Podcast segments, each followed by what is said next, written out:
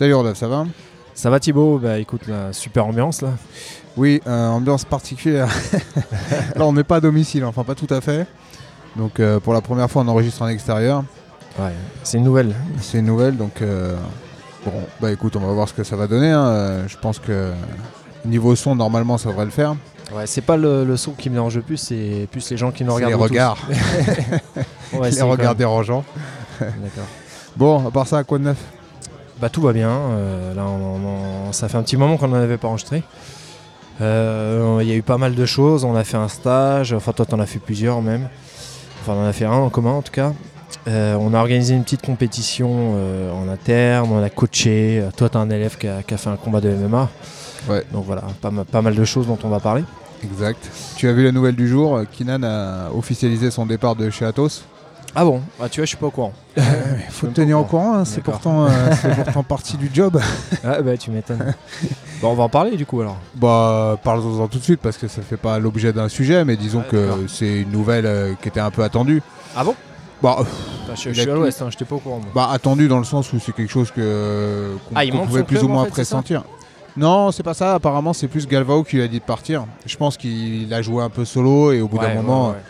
Bah, c'est des choses euh, dont on avait déjà rapidement parlé. Le le fait que lui-même ait un peu son, son truc à lui, ne serait-ce que son site. c'est vrai. Je pense que peut-être au bout d'un moment ça les a gonflés. Puis euh, bon, euh, Galvao, il a pas mal de, de nouveaux gars qui arrivent très forts, donc il, a peut-être moins besoin de se reposer sur Kinan, qui est, Oui, plus, c'est vrai. euh, qui est plus sur la fin entre guillemets, quoi, parce que euh, l'air de rien, toujours pas euh, champion du monde en noir. euh, les années passent, ça va vite, hein. Ah ouais, je crois qu'il a 26, hein, je crois. Euh, au, ouais, au moins, je pense, non Ouais, il me semble 26, il me semble. D'accord. Vérifier. Donc euh, bon là, euh, je sais pas trop comment, comment ça va se passer. Euh, Peut-être qu'il va en profiter pour essayer de monter directement son académie ou rejoindre autre chose, mais enfin ça, ça va pas être si simple que ça pour lui parce que ça implique déménagement, compagnie. Parce qu'à San Diego, euh, Ah, c'est clair. Hein. Bon, là, ça va être. Ça va être un- c'est la grosse news, ça va être de savoir où il va, ou s'il monte son club. ouais. Enfin bon, bref, on suivra ça de près. Ouais, Euh, ouais. Donc de quoi est-ce que tu vas nous parler aujourd'hui? Alors, de quoi je vais te parler? Euh, Je vais te parler euh, d'un. J'ai j'ai réfléchi à des sujets qu'on n'avait pas encore évoqués. Et là, je vais te faire une petite compilation des combats qui m'ont marqué en jiu-jitsu. Alors, pas, ce sera pas qu'en jiu-jitsu, mais Les combats auxquels tu as, assisté ou auxquels, Euh, euh, certains que vus combats à en certains que j'ai vu en live, d'autres que j'ai vus en direct euh, en regardant le- les, les lives. euh, Certains en live, d'autres en direct non, non, je veux dire quand je, quand je dis en live, je veux dire euh, Ah, visuellement, pas, visu. pas retransmis, ouais, de de, visu Ouais, et en direct, ça peut être à travers mon, mon écran. D'accord. D'autres Mais- que j'ai vus en différé. Enfin voilà, des combats qui m'ont marqué sur les, les quelques décennies. que- depuis que je, je pratique, on va dire. Ensuite, je te parlerai dans un second temps, euh, je regarde mes notes, de la catégorie absolute. Il y avait de quoi en faire un sujet, tu vois. Ouais. Comment euh, aborder ça, euh, quelle est notre vision par rapport à ça, et voilà. Parce que c'est quand même assez spécifique au jiu-jitsu, mine de rien. Même si ça existe dans d'autres sports, enfin j'en Ouais. parlerai. Mmh. Et puis dans une troisième partie, je te parlerai de, de pluie radioactive. Ah, encore euh, hors sujet Non, non, tu verras, il y a un lien. Je pensais que tu allais me parler du trou noir, la première image du trou ouais, noir. bah, les- mais ouais, ouais, bah, je pensais qu'il y avait gros risque de hors sujet une fois de plus, mais. J'y ai pensé, mais bon. bon, bref. D'accord. Bon. Ok, euh, quant à moi, je vais euh, parler du top 3 des, des blessures euh, que j'ai, euh, auxquelles j'ai malheureusement assisté. Euh, En tant que victime ou en tant que. Non, non, non, non, en tant que spectateur, heureusement, Ouais. nous on a plutôt pas mal de chance là-dessus, on n'a jamais eu trop trop de blessures. Mhm. Mais euh, certaines blessures que j'ai pu voir qui m'ont marqué, euh, vraiment des blessures que j'ai vues concrètement lors d'entraînements auxquels j'ai participé. Quoi. Ouais. Ça. Et je vais ensuite parler d'Abu Dhabi, la compétition Abu Dhabi Pro, et Abu Dhabi même, le, le rapport qu'a Abu Dhabi et au, Jiu-Jitsu. D'accord. Euh, donc à travers euh, nos expériences là-bas, puis j'en profitais Mhm. pour faire un petit résumé historique de tout ça, de pourquoi est-ce qu'on en est là, etc. D'accord. Et je finirai par euh, parler de Joe Rogan, surtout de son podcast, Joe Rogan Experience, mais j'en profiterai pour parler un peu de lui et de son parcours, parce que c'est quelqu'un aussi d'important dans le, dans le, dans le Jiu-Jitsu et dans le MMA, et même au-delà, on verra. Mhm. Donc voilà, D'accord. Bon, ben, on peut y aller alors. T'es prêt? Allez, je suis prêt. Allez, let's go.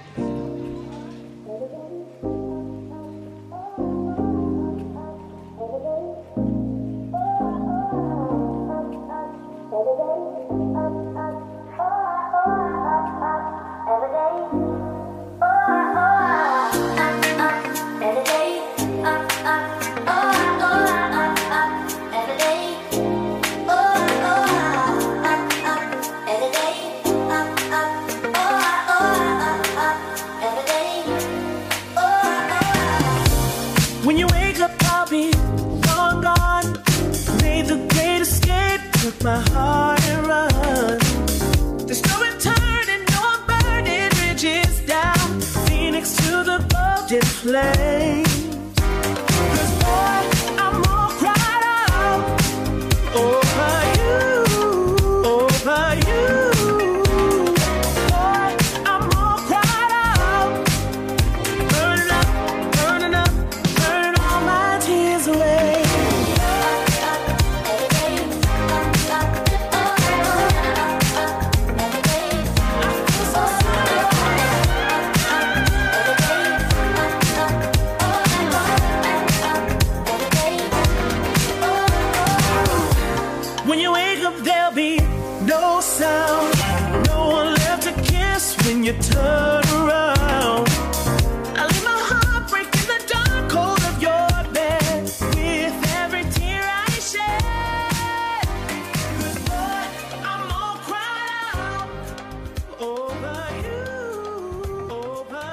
Donc, tu vas nous parler des, des blessures, tu me disais en intro.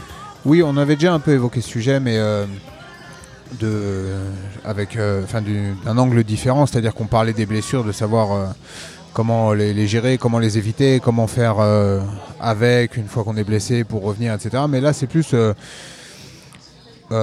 parler des blessures que j'ai pu, que j'ai pu voir lors d'entraînement et de celles qui m'ont le plus marqué. D'accord. Euh, une sorte de, de top 3 de, des blessures euh, les, les moins sympas à, Les plus dégueulasses. à voir. Dégueulasse, je sais pas, mais celles qui m'ont le plus marqué en tout cas. D'accord. Donc je commence par euh, celle, la numéro 3. Donc euh, c'était un samedi matin, je me souviens. Mhm. À l'époque, on s'entraînait souvent les samedis matins, donc euh, euh, je dirais à, à nos débuts. C'est encore le cas pour moi. Pardon C'est encore le cas pour moi. Je m'entraîne encore le samedi. Oui, oui, matin. oui. oui. Bah, moi aussi, mais un peu moins. Et je relâchais un peu. Mais c'était l'époque où on faisait des gros entraînements le samedi matin. Et moi, je me souviens que c'était les, les jours où il y avait le plus de blessures, déjà à l'époque. Parce que je sais pas, c'est le matin, les corps sont peut-être moins chauds. Oui, c'est euh, ça, c'est le matin, tu arrives un peu à la bourre, t'es un peu crevé, t'es... ouais. Donc, Enfin, euh, en tant que prof, on essaie de pas arriver à la bourre. non, non, bien sûr que non, bien sûr que non. Et, euh, donc oui, effectivement, c'est déjà des, un créneau assez sensible. Et euh, c'est là, donc euh, c'est c'est lors d'un de ces entraînements qu'il y a un de nos partenaires qui s'est euh, arraché les, les ligaments au niveau des genoux. Donc c'est une blessure assez commune. Donc euh, le gars en fait a fait une espèce de mouvement de judo euh, un peu comme un osotogari. Et euh, le gars l'a bloqué et donc euh, craque, euh, complètement arraché mais euh, violemment quoi. Et donc euh, c'est une blessure assez commune, mais moi elle m'a marqué parce que c'est la première fois que je voyais un mec pleurer quoi. Pleurer au jujitsu, C'est pas marrant. Mais bon, le Ouais. mec, il avait des larmes, quoi. Et ça m'a, ça m'a un peu marqué parce que tu sais, tu peux gueuler, tu Ouais, peux euh, ouais. gémir. Mais Quand là, le tu gars. pleures, c'est que ça ouais, le gars chialait là. Et là, tu vois, je me suis dit, putain, quand on est au point de vraiment pleurer avec des vraies larmes, un adulte, hein, le mec était, était plus âgé que moi encore à l'époque. Et je me souviens, ça, ça, ça m'avait, ça m'avait euh, profondément marqué. Je m'étais dit, ouais, putain, les, les genoux, c'est quand même assez sensible. Euh, sachant que les genoux, bien sûr, le, le- le- le gros problème derrière, euh, bah, c'est le temps de rémission, euh, les impacts sur le long terme, etc. Ouais, et puis la, quoi. la chirurgie, enfin, pour Ouais, réparer ça, c'est la euh, totale. c'est pas, c'est pas anodin. Bon, après, tu grosse, peux, grosse compenser, tu peux compenser avec, euh, en te renforçant un peu musculairement, etc. pour Ouais, donner de la stabilité. Mais C'était généralement, c'est- rupture euh, Ouais. des croisés, là? Ouais, les croisés. D'accord, mais ça, ça en, en théorie, on doit te faire une greffe. euh, enfin, c'est une grosse, grosse Ah ouais, opération c'est une derrière. grosse galère. Alors après, je t'avoue, j'ai pas suivi le truc de, Oui, de oui, super près, mais je juste, disons que celle-là, c'est une, des- une des premières auxquelles j'ai assisté euh, de, de blessures significatives et elle m'a marqué euh, par, par, par ce fait-là. Ouais, le- voilà, le fait que j'ai senti vraiment la La souffrance. douleur du à travers, à travers les Ouais, pleurs de, de ouais, ton, ça, ton ça- partenaire d'entraînement. ça m'a- ça m'avait fait, ça m'avait fait tilter quoi. Ça m'avait fait un peu réfléchir, tu vois. D'accord. Mais bon, voilà, c'était euh, plutôt, plutôt anecdotique. Mhm. Euh, la deuxième qui m'a marqué, et c'est celle qui fait que je parle de ça en ce moment, c'est euh, c'est celle qui est arrivée euh, il y a une semaine euh, lors d'un entraînement justement que je donne encore le samedi matin. Donc Ouais. euh, c'est un entraînement que je donne dans un club de judo. donc en fait je, fais, je leur donne un cours de jujitsu par semaine, jujitsu brésilien par semaine, en complément de, le- de leurs entraînements à eux de judo, jujitsu traditionnel. Mhm. Et donc c'est un petit cours, hein, généralement dans un petit nombre, c'est une toute petite salle. Et euh, bah, c'est quasiment que des ceintures blanches. Il y a une ceinture bleue, mais bon, je, on voit souvent des bases, tu vois, vraiment un petit, petit, Ouais. petit entraînement pépère du samedi matin. Et euh, donc bah, je donne mon cours, euh, échauffement classique, petite technique, puis vient l'heure des randonnées. Mhm. Donc je lance le chrono, Le moment fatidique. un moment fatidique, fatal même. Et euh, donc moi je, je tourne pas le samedi matin, généralement je, suis- je suis claqué, je suis en fin de semaine au bout de ma vie, donc euh, généralement je Ouais. tourne pas. Et effectivement là c'était le cas, je tournais pas, donc je, je tenais le chrono et je regardais un peu les combats. Et donc je lance le, je lance les- le premier chrono, première, première Andori. Ouais. Et donc euh, je vois euh, deux euh, de mes élèves en train de commencer à combattre. Et en même pas à 5 secondes, donc euh, je vois une espèce de, de mouvement bizarre avec l'un qui essaie de prendre le dos de l'autre. Ouais. Et j'entends un des deux qui dit Ah stop, stop, stop, stop, stop. Et euh, donc je comprends pas trop ce qui se passe, je vois qu'il s'arrête et j'entends dire ah, mon Il a doigt pas de hurlé, pied, mon doigt mec, hein. de pied. Non, non, non, Non. Il a fait comme si, tu vois, une blessure oui, quoi. une blessure euh, Mon doigt pied, on va dire. pied. Et là, euh, je regarde de loin, tu vois. Je Ouais, me dis, ouais. bon, euh, le mec s'est fait un peu mal au, au doigt, mais sans plus, quoi. Et j'entends l'autre qui. Son partenaire qui, qui dit doigt de pied, doigt de pied, comment ça? Et l'autre lui montre, et moi je vois de loin. Et là, je vois la tête de celui à qui Ouais. il montre la blessure, et je vois tout de suite qu'il y a un problème. Et donc, je commence à m'approcher, et j'ai euh, Tu t'es blessé, t'es blessé Et je commence à regarder vers son pied. Ouais. Et je vois qu'il y a un truc qui déconne, tu vois. je vois son pied, mais je vois qu'il y a un truc qui déconne. Mais si tu veux, mon, mon cerveau, mon cerveau m'a Oui, empêché de regarder ouais, euh, vraiment dans le détail. T'as une carapace euh, visuelle Ah, qui ouais, ouais, c'est comme si euh, j'avais un, un réflexe, euh, un cerveau, un ré- réflexe reptilien qui m'a dit ne regarde pas complètement non plus. Et donc j'ai- détourné le regard, euh, D'accord. comme euh, tu vois, un- vraiment un réflexe, tu vois. C'est pas que je me suis dit vas-y, il y a un truc euh, dégueulasse, faut pas que je regarde. Ça va faire mal à voir, tu t'es dit. C'est ça. Mais bon, après, je me suis dit, bon, faut, faut quand même que je, je tire le Oui, truc au clair. ouais, et j'ai regardé. quand même le prof. Hein. C'est ça. Et bon, je, je re-regarde en me forçant un peu. Ouais. Et je capte qu'en gros, il y a, il y a- il y a un os qui est, Putain. qui est hum, une fracture ouverte, quoi. Mais je- franchement, même la deuxième fois, j'ai pas eu le, le cran de vraiment comprendre ce qui se passait. Mais je, je voyais qu'il y avait le pied qui était en vrac, quoi. Mais complètement en vrac. Et je voyais qu'il y avait que ça, ça coulait un- euh, du sang, Ouais. pas, pas de manière euh, Ouais, ouais. ouf, tu vois, mais. Mais je, je, je voyais qu'il y avait un os. Il y avait un os qui, dé- qui dépassait dans le bordel, mais j'arrivais pas à identifier quel os, de quelle manière. Donc bon, ensuite euh, j'ai j'ai appelé, j'ai commencé direct à prendre mon téléphone, on a appelé les pompiers. Et là, donc, euh, une, une fois l'appel euh, fait, on s'est un peu posé, on a un peu commencé à regarder vraiment euh, ce qu'il en était, quoi. D'accord. Et donc, en fait, ce qui s'est passé, c'est que le l'élève en question, Gabriel, que je salue d'ailleurs, à qui, je dédie ce podcast, Ouais. s'est enroulé le, le gros orteil dans le, à l'intérieur du pantalon de, de- de son adversaire. Ah, D'accord.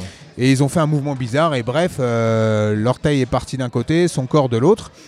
Et euh, bah, l'os est resté à sa place, mais l'enveloppe, euh, le- l'orteil, l'enveloppe euh, de chair est partie, euh, c'est déboîté. C'est-à-dire que d'un côté, en gros, de loin, si tu regardais, tu as l'impression qu'il y avait six, euh, six doigts de pied, tu vois. Ouais, Il y en vois. a un qui était un os Oui, et l'autre qui était l'enveloppe vide, quoi. Ouais, tu ouais, vois. tout à fait. Et bon, ça, ça saignait pas de ouf. Lui, il est resté relativement serein. Franchement, j'ai trouvé qu'il est resté vraiment calme. Mais franchement, c'était dégueulasse. Mais tu vois, comme quoi, euh, c'est pas con le truc du IBJF d'interdire de, de mettre les doigts à l'intérieur. hein. Bah, Parce que ça, c'est bon exemple. c'est- euh, C'est exactement la réflexion que je me suis faite après, c'est que je dis, là, on voit, on voit, parce que depuis toujours, nous on entend dire attention, Oui. pas les doigts à l'intérieur, Oui, tu vas je- te bousiller les doigts et, Et tout. souvent, on se demandait pourquoi d'ailleurs. Ouais, exactement. Bah, là, là j'ai compris. Là. et euh, du coup, ouais, donc euh, après, je- comme je te dis, le, le temps que les pompiers arrivent, ils ont mis, euh, je sais pas, un petit 10 minutes. Parlant des doigts à l'intérieur, qu'est-ce que ça a pu me saouler ce, ce truc en compétition Le nombre de fois où je me suis fait reprendre. euh, mais à, Dé- à- déjà- à raison, hein, je veux dire que je le faisais vraiment. D'ailleurs, tu parlais de la, de la compétition interne qu'on a faite. Il y, a- Ouais. il y a quelques moments où tu mettais encore les doigts à l'intérieur. Ah, bah c'est possible, ouais, truc, bah, euh, c'est un truc, moi, j'ai souvent fait, ouais. Et je, je sais pas combien de fois ça m'est arrivé Ouais. en compète euh, qu'on, me dise euh, qu'on De fasse la réflexion, quoi. Ouais, Ouais, mais il faut faire gaffe parce qu'avec le système d'accrémentation des pénalités, Ouais, ça, va vite, ça, ça va très hein. très vite, Tu, effectivement. tu peux, euh, au bout de trois pénalités, Ah, bah tu j'en suis com- pris tu plein points. pénalités là-dessus, moi. Donc, ouais, effectivement, c'est quelque chose. T'arrives à pas le faire, attention. Non, ça, je le fais pas. Je D'accord, Je sais pas pourquoi, mais j'ai- bien pris l'habitude. D'accord. Mais faut faire gaffe, effectivement. Ouais. Par contre, euh, pe- petite parenthèse euh, au niveau des règles, on a le droit de s'attraper l'intérieur de son propre kim. Tu vois, ah, quand tu fais un ouais. D'accord, ouais. Oui, bah oui, oui, oui, c'est vrai. euh, quand tu t'attrapes en Delariva, tu sais, avec le bras comme ça, là, en, man- Ouais. à la- en mantis, là, Ouais, bref, t'as le droit de t'attraper l'intérieur de ton pantalon aussi, tu vois. D'accord. Donc tu as le droit de le faire, mais seulement quand il s'agit de ton propre Kim. D'accord. Ce qui est un peu bizarre hein, en même temps, mais bon. C'est bizarre, mais c'est vrai que. on- Ils ont pas voulu on- supprimer les équelles, Ouais, c'est ça. voilà, que- L'étranglement Ézéchiel, Voilà. euh, savent pas, consiste à rentrer euh, ses, ses quatre doigts dans la manche de son Kim C'est vrai que c'est dur de le faire d'étrangler avec mes. Bref. Donc voilà, ça c'était la, la deuxième blessure. Et la première blessure, celle qui m'a le plus marqué, euh, c'était arrivé donc un soir. Euh, T'étais là d'ailleurs? Je, je sais que Euh, oui, j'étais là, j'étais là, j'étais là, ouais, j'étais là. Je en vois, fait, que tu as parlé et j'étais là. Ouais. En fait, on, donc on était en train de faire les randonnées, fin de cours, et il y a un de nos élèves qu'on voit se mettre un peu sur le côté, et euh, qui en gros s'est blessé euh, lors d'un lors d'un randonnée un peu mouvementé. Alors, il faut Et- savoir qu'il s'est blessé contre un bourrin. Ah oui, quand Ouais, c'est contre un gros bourrin, qui l'a en fait tassé sur la nuque. Ouais, voilà. Donc euh, en gros, l'élève en question avait les, les jambes en arrière, et celui qui était au-dessus a mis tout son poids. Et C'est ça. Alors, est-ce qu'il doit y a- avoir une différence de poids Ouais, euh, de il y avait- 20-30 kilos. hein. Peut-être pas 30, je crois. Je dirais peut-être Ouais, 20. peut-être 20 en tout cas. Oh, Mais euh, Facile 20. hein. il a senti un truc dans, euh, dans sa nuque. Je sais plus si ça avait craqué ou il a senti un truc qui déconnait. Je crois pas que c'est craqué, mais en tout cas, euh, c'est un mec, qui- ancien boxeur pro, euh, il faisait pas du tout de, de cinéma. Et euh, quand il avait mal, euh, tu savais qu'il avait vraiment mal. Quoi. Donc euh, quand il nous a dit qu'il avait très très mal, on a compris que c'était sérieux. Et euh, en fait, du coup, bah, il, a, il a un peu flippé. Il est parti, euh, il est parti euh, pendant les randonnées. Il est rentré chez lui. D'ailleurs, ce qui était une connerie, hein, apparemment, on aurait. après coup, on a capté que c'est quelque chose qu'on n'aurait pas dû. Alors tu vois, faire. tu vois, par contre, c'est toi qui l'as vu au téléphone, mais ça, je, je me rappelle plus. Ça, il était rentré chez lui du coup? Ouais, il était rentré chez lui en voiture. Et en fait, c'est c'est une fois chez lui que là, il a capté qu'il y avait vraiment un problème parce que je crois que là, il a commencé à se sentir malade, envie de vomir, euh, des tremblements et compagnie. Ouais. Et là, il a appelé, ils ont appelé les pompiers Mhm. et les pompiers ont commencé à l'examiner. Et euh, service des urgences euh, de l'hôpital du coin. euh, qui eux-mêmes ont décelé donc qu'il il avait un- une, Je vois des gens me regarder, Thibaut. Bon. S'en bat les reins. Et bref, les cervicales étaient touchées. Ouais. Donc euh, il a été emmené euh, d'urgence euh, à l'hôpital à Paris, la Riboisière, où il a passé une, une nuit à être opéré directement. Alors je sais plus s'ils lui ont mis une plaque en métal ou un truc comme ça. Je crois que c'est, je crois qu'il a une plaque en métal. Ouais, maintenant si, dans si, le si, cou. il a une, oui, il a une plaque en métal. c'est ce qu'il donc, faisait bon. qui, qui revenait pas d'ailleurs. hein. Ouais, et donc, donc nous on a suivi ça de près euh, bah, par lui directement, puis par sa femme. Ouais. Et euh, bon, il nous racontait qu'en gros, euh, la nuit à l'hôpital, le médecin lui disait en gros, c'est une chance sur deux. quoi. Donc lui, il avait trois enfants, il se disait, il se disait mais là, euh, ça se trouve, je toucherai plus jamais, de, je sentirai plus jamais mes enfants Dans les de bras. mes mains, parce que là, c'était tétraplégique. quoi. Ouais. Et donc il me disait qu'il avait passé une, une nuit horrible à savoir s'il allait s'en sortir ou pas. Et euh, Et bon, tu sais, c'est c'est les grosses blessures hein, quand le mec euh, te, te faire tomber sur la nuque ou euh, te, te, te tasse en deux. Ouais. Parce que c'était pris un peu Fedor contre, euh, contre Arnoldman, c'est le genre de blessure où tu te, tu te dis il y a un risque de, de paralysie qui est quand ouais, même important. là, ça fait flipper parce que c'est cervical direct. Ouais, exactement. Et d'ailleurs, on a un élève de- d'amis à nous à qui il est arrivé la même chose, qui s'est fait tasser, pareil, sur la nuque, cervical euh, euh, touché, et euh, pareil, plaque de métal, euh, je crois qu'il s'appelait Younes, je sais pas si tu te souviens. Ouais, si, si, ouais, je me rappelle très bien. ouais, ouais. Chez les jumeaux, Ouais, euh, pareil, même, euh, même histoire, à deux doigts d'être euh, bah voilà, sur une chaise roulante à vie. Quoi. Donc euh, voilà, ça, ça m'avait marqué dans le sens où euh, il n'y avait rien eu d'impressionnant, mais je me souviens que bon, j'avais- je lui avais bien parlé, j'avais parlé à sa femme, euh, il avait trois enfants, il, est- il est Ouais. passé à deux doigts d'être sur une chaise à vie. C'est des trucs qui font quand même malheureux- malheureusement assez flipper. Quoi. Alors, à noter que cet élève en question, on venait de le faire passer ceinture bleue. Ouais. Il venait de faire une compète où il avait fait premier. Il était bon. Hein. Ouais, il était à bon, il Creil, dit- la compète, je me souviens. Ouais, BPT, là. Et euh, puis il était motivé, il venait souvent, il était léger, hein, il faisait 60 kilos. Il est plus jamais revenu. Et euh, le mec qui l'a blessé était également motivé. C'était quelqu'un qui était quand même, euh, voilà, qui venait très régulièrement en cours. Et lui non plus n'est jamais revenu Ouais. du, du fait de- du Ouais, sentiment ouais, de culpabilité. Et après, je pense que vis-à-vis des autres élèves, il se sentait mal aussi. Parce qu'il avait déjà cette réputation de bourrin, et on lui avait dit, euh, je sais pas combien de fois. Et là, en l'occurrence, il venait de blesser très sérieusement quelqu'un. Donc euh, voilà. Et d'ailleurs, le- le- la deuxième personne à laquelle je pense, c'est pareil, euh, s'est fait ça avec quelqu'un dont on connaissait également la réputation de bourrin. Ouais, ouais. Donc comme quoi, euh, ouais, quand il y en a qui ont cette réputation, bah, euh, vaut mieux faire gaffe, quoi. Ouais, c'est ça. En fait, qu'il y ait des bourrins au club, c'est c'est systématique. Enfin, tu peux pas l'éviter. Ouais, tu en auras toujours, bien sûr. Mais ce que j'aurais tendance à, penser, c'est que les, les bourrins au club, euh, faut que les légers les évitent en fait. Les légers, les, les- toutes les personnes vulnérables entre guillemets euh, face Ouais. à eux. Bah, moi, je quoi. dis souvent à mes élèves de choisir leur partenaire. hein. T'es obligé. Hein. Si, si, si, t'écoutes pas un peu, Oui, si tu oui, fais pas gaffe à- au risque, euh, tu, tu vas finir euh, plutôt que prévu, quoi. Exactement. Comme là, quoi. Enfin, voilà, c'était les trois, les trois, les trois blessures. top qui 3. m'ont Le, le top 3 des blessures qui m'ont le plus marqué. Après, le Jiu-Jitsu, honnêtement, en 20 ans, j'ai pas vu grand chose, même en compétition.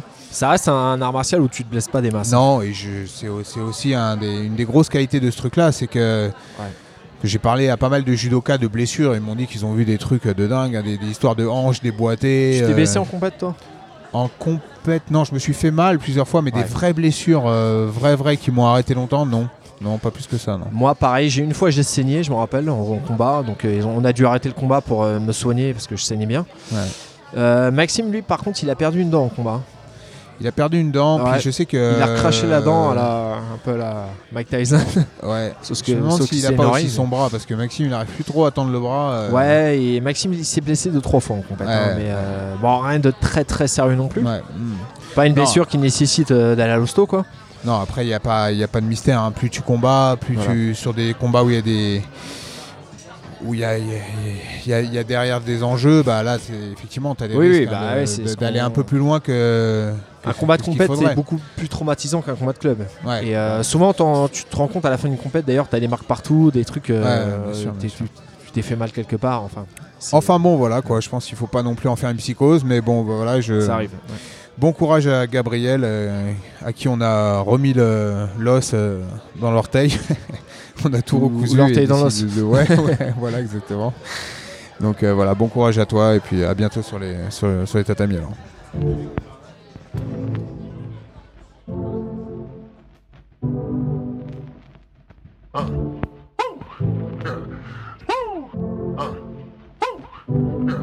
Nove maggio mi scordata T'hanno visto che tornava insieme a Nat Non mi sento, non mi pensa Tengo cuore che non può portare pazienza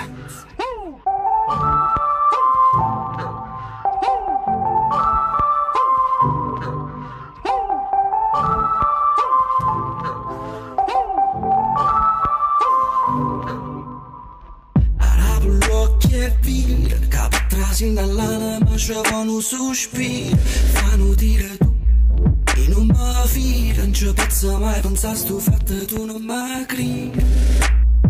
Arabo in mano e vira Capo caccia una lacrima ci fanno respiro Fanno dire tu E non mi fida Non ci posso mai pensare sto fatto tu non mi credi.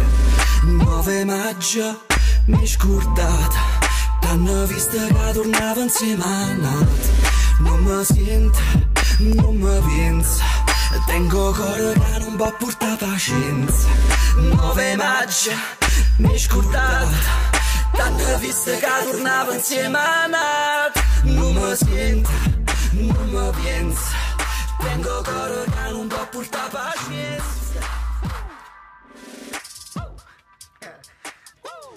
Alors tu me disais que tu allais parler de, de combats qui t'ont marqué en live et en direct. Oui. De... Oui, oui. Alors, Quoi comment, comment m'est venue cette réflexion déjà?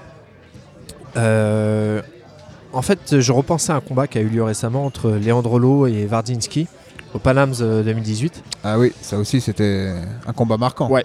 Un combat qui a fait parler d'ailleurs. Oui. Parce que certains y euh, voient la fin d'une ère. Ouais, ouais, une possibilité, hein, mais- c'est- c'est possible. hein, mais... Et du coup, euh, je, re- je repensais aux combats qui m'ont qui m'ont marqué ou même des fois choqué carrément, je pourrais peut-être dire. Euh, même si celui-ci n'en fait pas partie.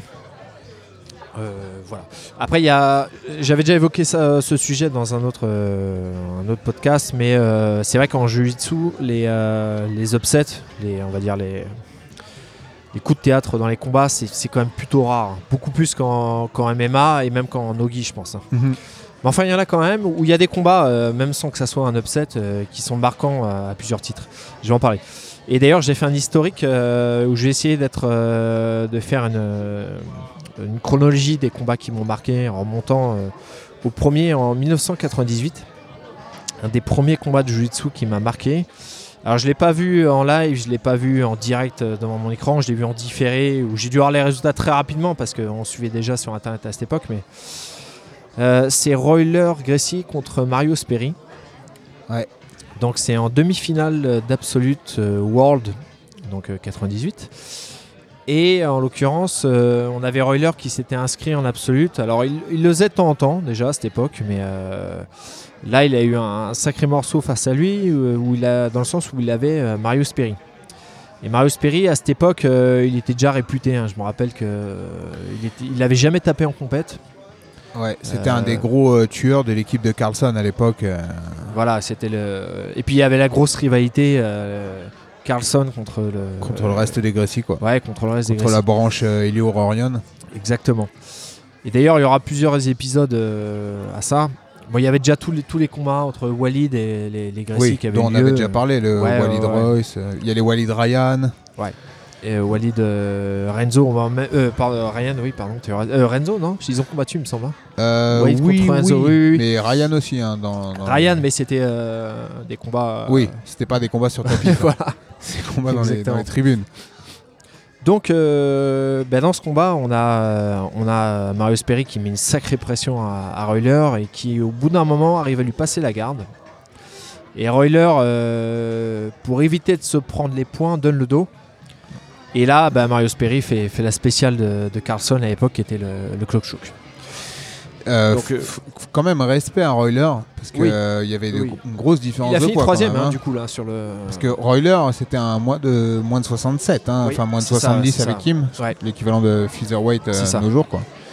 Et euh, Mario Sperry, c'était euh, pesado, je pense, Ouais, pesado, à mon avis. ouais. 92. Du coup, euh, 98, quelques mois plus tard, sur la plage de Copacabana. Euh, oui, oui, c'est sur la plage. hein, c'est c'est assez marrant, mais Ouais.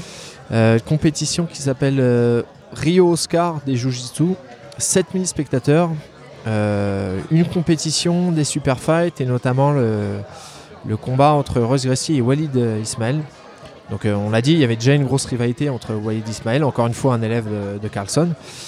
Et euh, il faut savoir que c'était, euh, selon Royce, Dixit euh, Royce Gracie, c'était une préparation pour euh, affronter Mark Kerr. Donc c'est l'époque où les gens se préparaient en faisant des compétitions de Jiu-Jitsu pour faire de- des combats de, MMA. Bon, c'est- notre époque. hein. Et du coup, Mark Kerr, euh, qui était le, grand champion de, MMA à cette époque, le mec, on le voyait mal perdre. Et puis Royce qui faisait ce petit combat de préparation. Euh, il imaginait sûrement que ça allait être un petit combat, mais il s'avère que ça a été un gros combat pour lui. Et euh, bah, un combat euh, qui se déroule, je crois qu'on a déjà parlé d'ailleurs, hein, mais qui se déroule Oui, j'en ai parlé. Dans, je crois que je l'avais conseillé en vidéo même. Mais Bon, par je- contre, c'est étonnant que tu dis que c'était à Copacabana. Ça devait être le gymnase de Copacabana parce que c'était Ben, pas en plein air. hein. ben, la la ah bon vidéo, elle est. Non, non, la vidéo, D'accord, ok, excuse-moi, mais hein. j'ai lu ça parce que j'ai revérifié. à, vé- j'ai lu, à- à vérifier, j'ai mais lu de, deux de- fois de que c'était sur la plage, tu vois. Et, Ça doit être un mais t'as raison, c'est est- peut-être fermé alors, je me rappelle pas. Ça doit être un gymnase en bordure. Tu vois, je euh, m'étais dit que peut-être ils avaient installé des tribunes. euh, Franchement, il faudra revoir la vidéo, mais je suis quasi sûr que c'est à l'intérieur. hein. Peut-être. Ok. À vérifier, ouais. À vérifier. En tout cas, c'était à Copacabana, ça, ça c'est quasi sûr. Euh, ou en tout cas, pas loin. Ouais. Euh, 2003, donc je fais un petit, un petit bond là dans le temps. Bon, j'ai relevé quelques combats. hein. Euh, et là, je vais te parler d'un combat de Nogi. Donc, je, je- je me suis, euh, j'ai un peu débordé. Je, parlais de certains combats de, de grappling parce qu'ils m'ont marqué également. Je parlerai pas de combat de MMA parce que sinon, euh, là, on va pas. C'est un sujet qui va durer des heures. Pour remettre dans le contexte ces deux Ouais. combats dont tu as parlé précédemment, je pense qu'ils étaient marquants parce que c'était l'époque où les Gracie étaient, euh, étaient réputés presque. Enfin, étaient très dominants en Jiu-Jitsu, Ouais, que ce voilà. soit sportif ou. Euh, ou Valet Tudo à l'époque, Free Fight quoi. Ouais. Mais euh, on n'était pas habitué à les voir perdre, même en Jiu-Jitsu Ouais, sportif. Donc euh, c'est pour ça étaient choquants Ouais, parce que de nos jours, euh, des Gracie, enfin de, de la lignée euh, de la famille, euh, qui perdent. euh, c'est malheureusement, enfin malheureusement ou pas, mais c'est devenu une habitude quoi. Oui, et puis à, une, euh, à une, une fréquence assez rapprochée, les deux qui se prennent la même technique. Royce Gracie, en l'occurrence, il se fait endormir parce que l'arbitre n'avait pas le droit d'arrêter le combat selon la règle.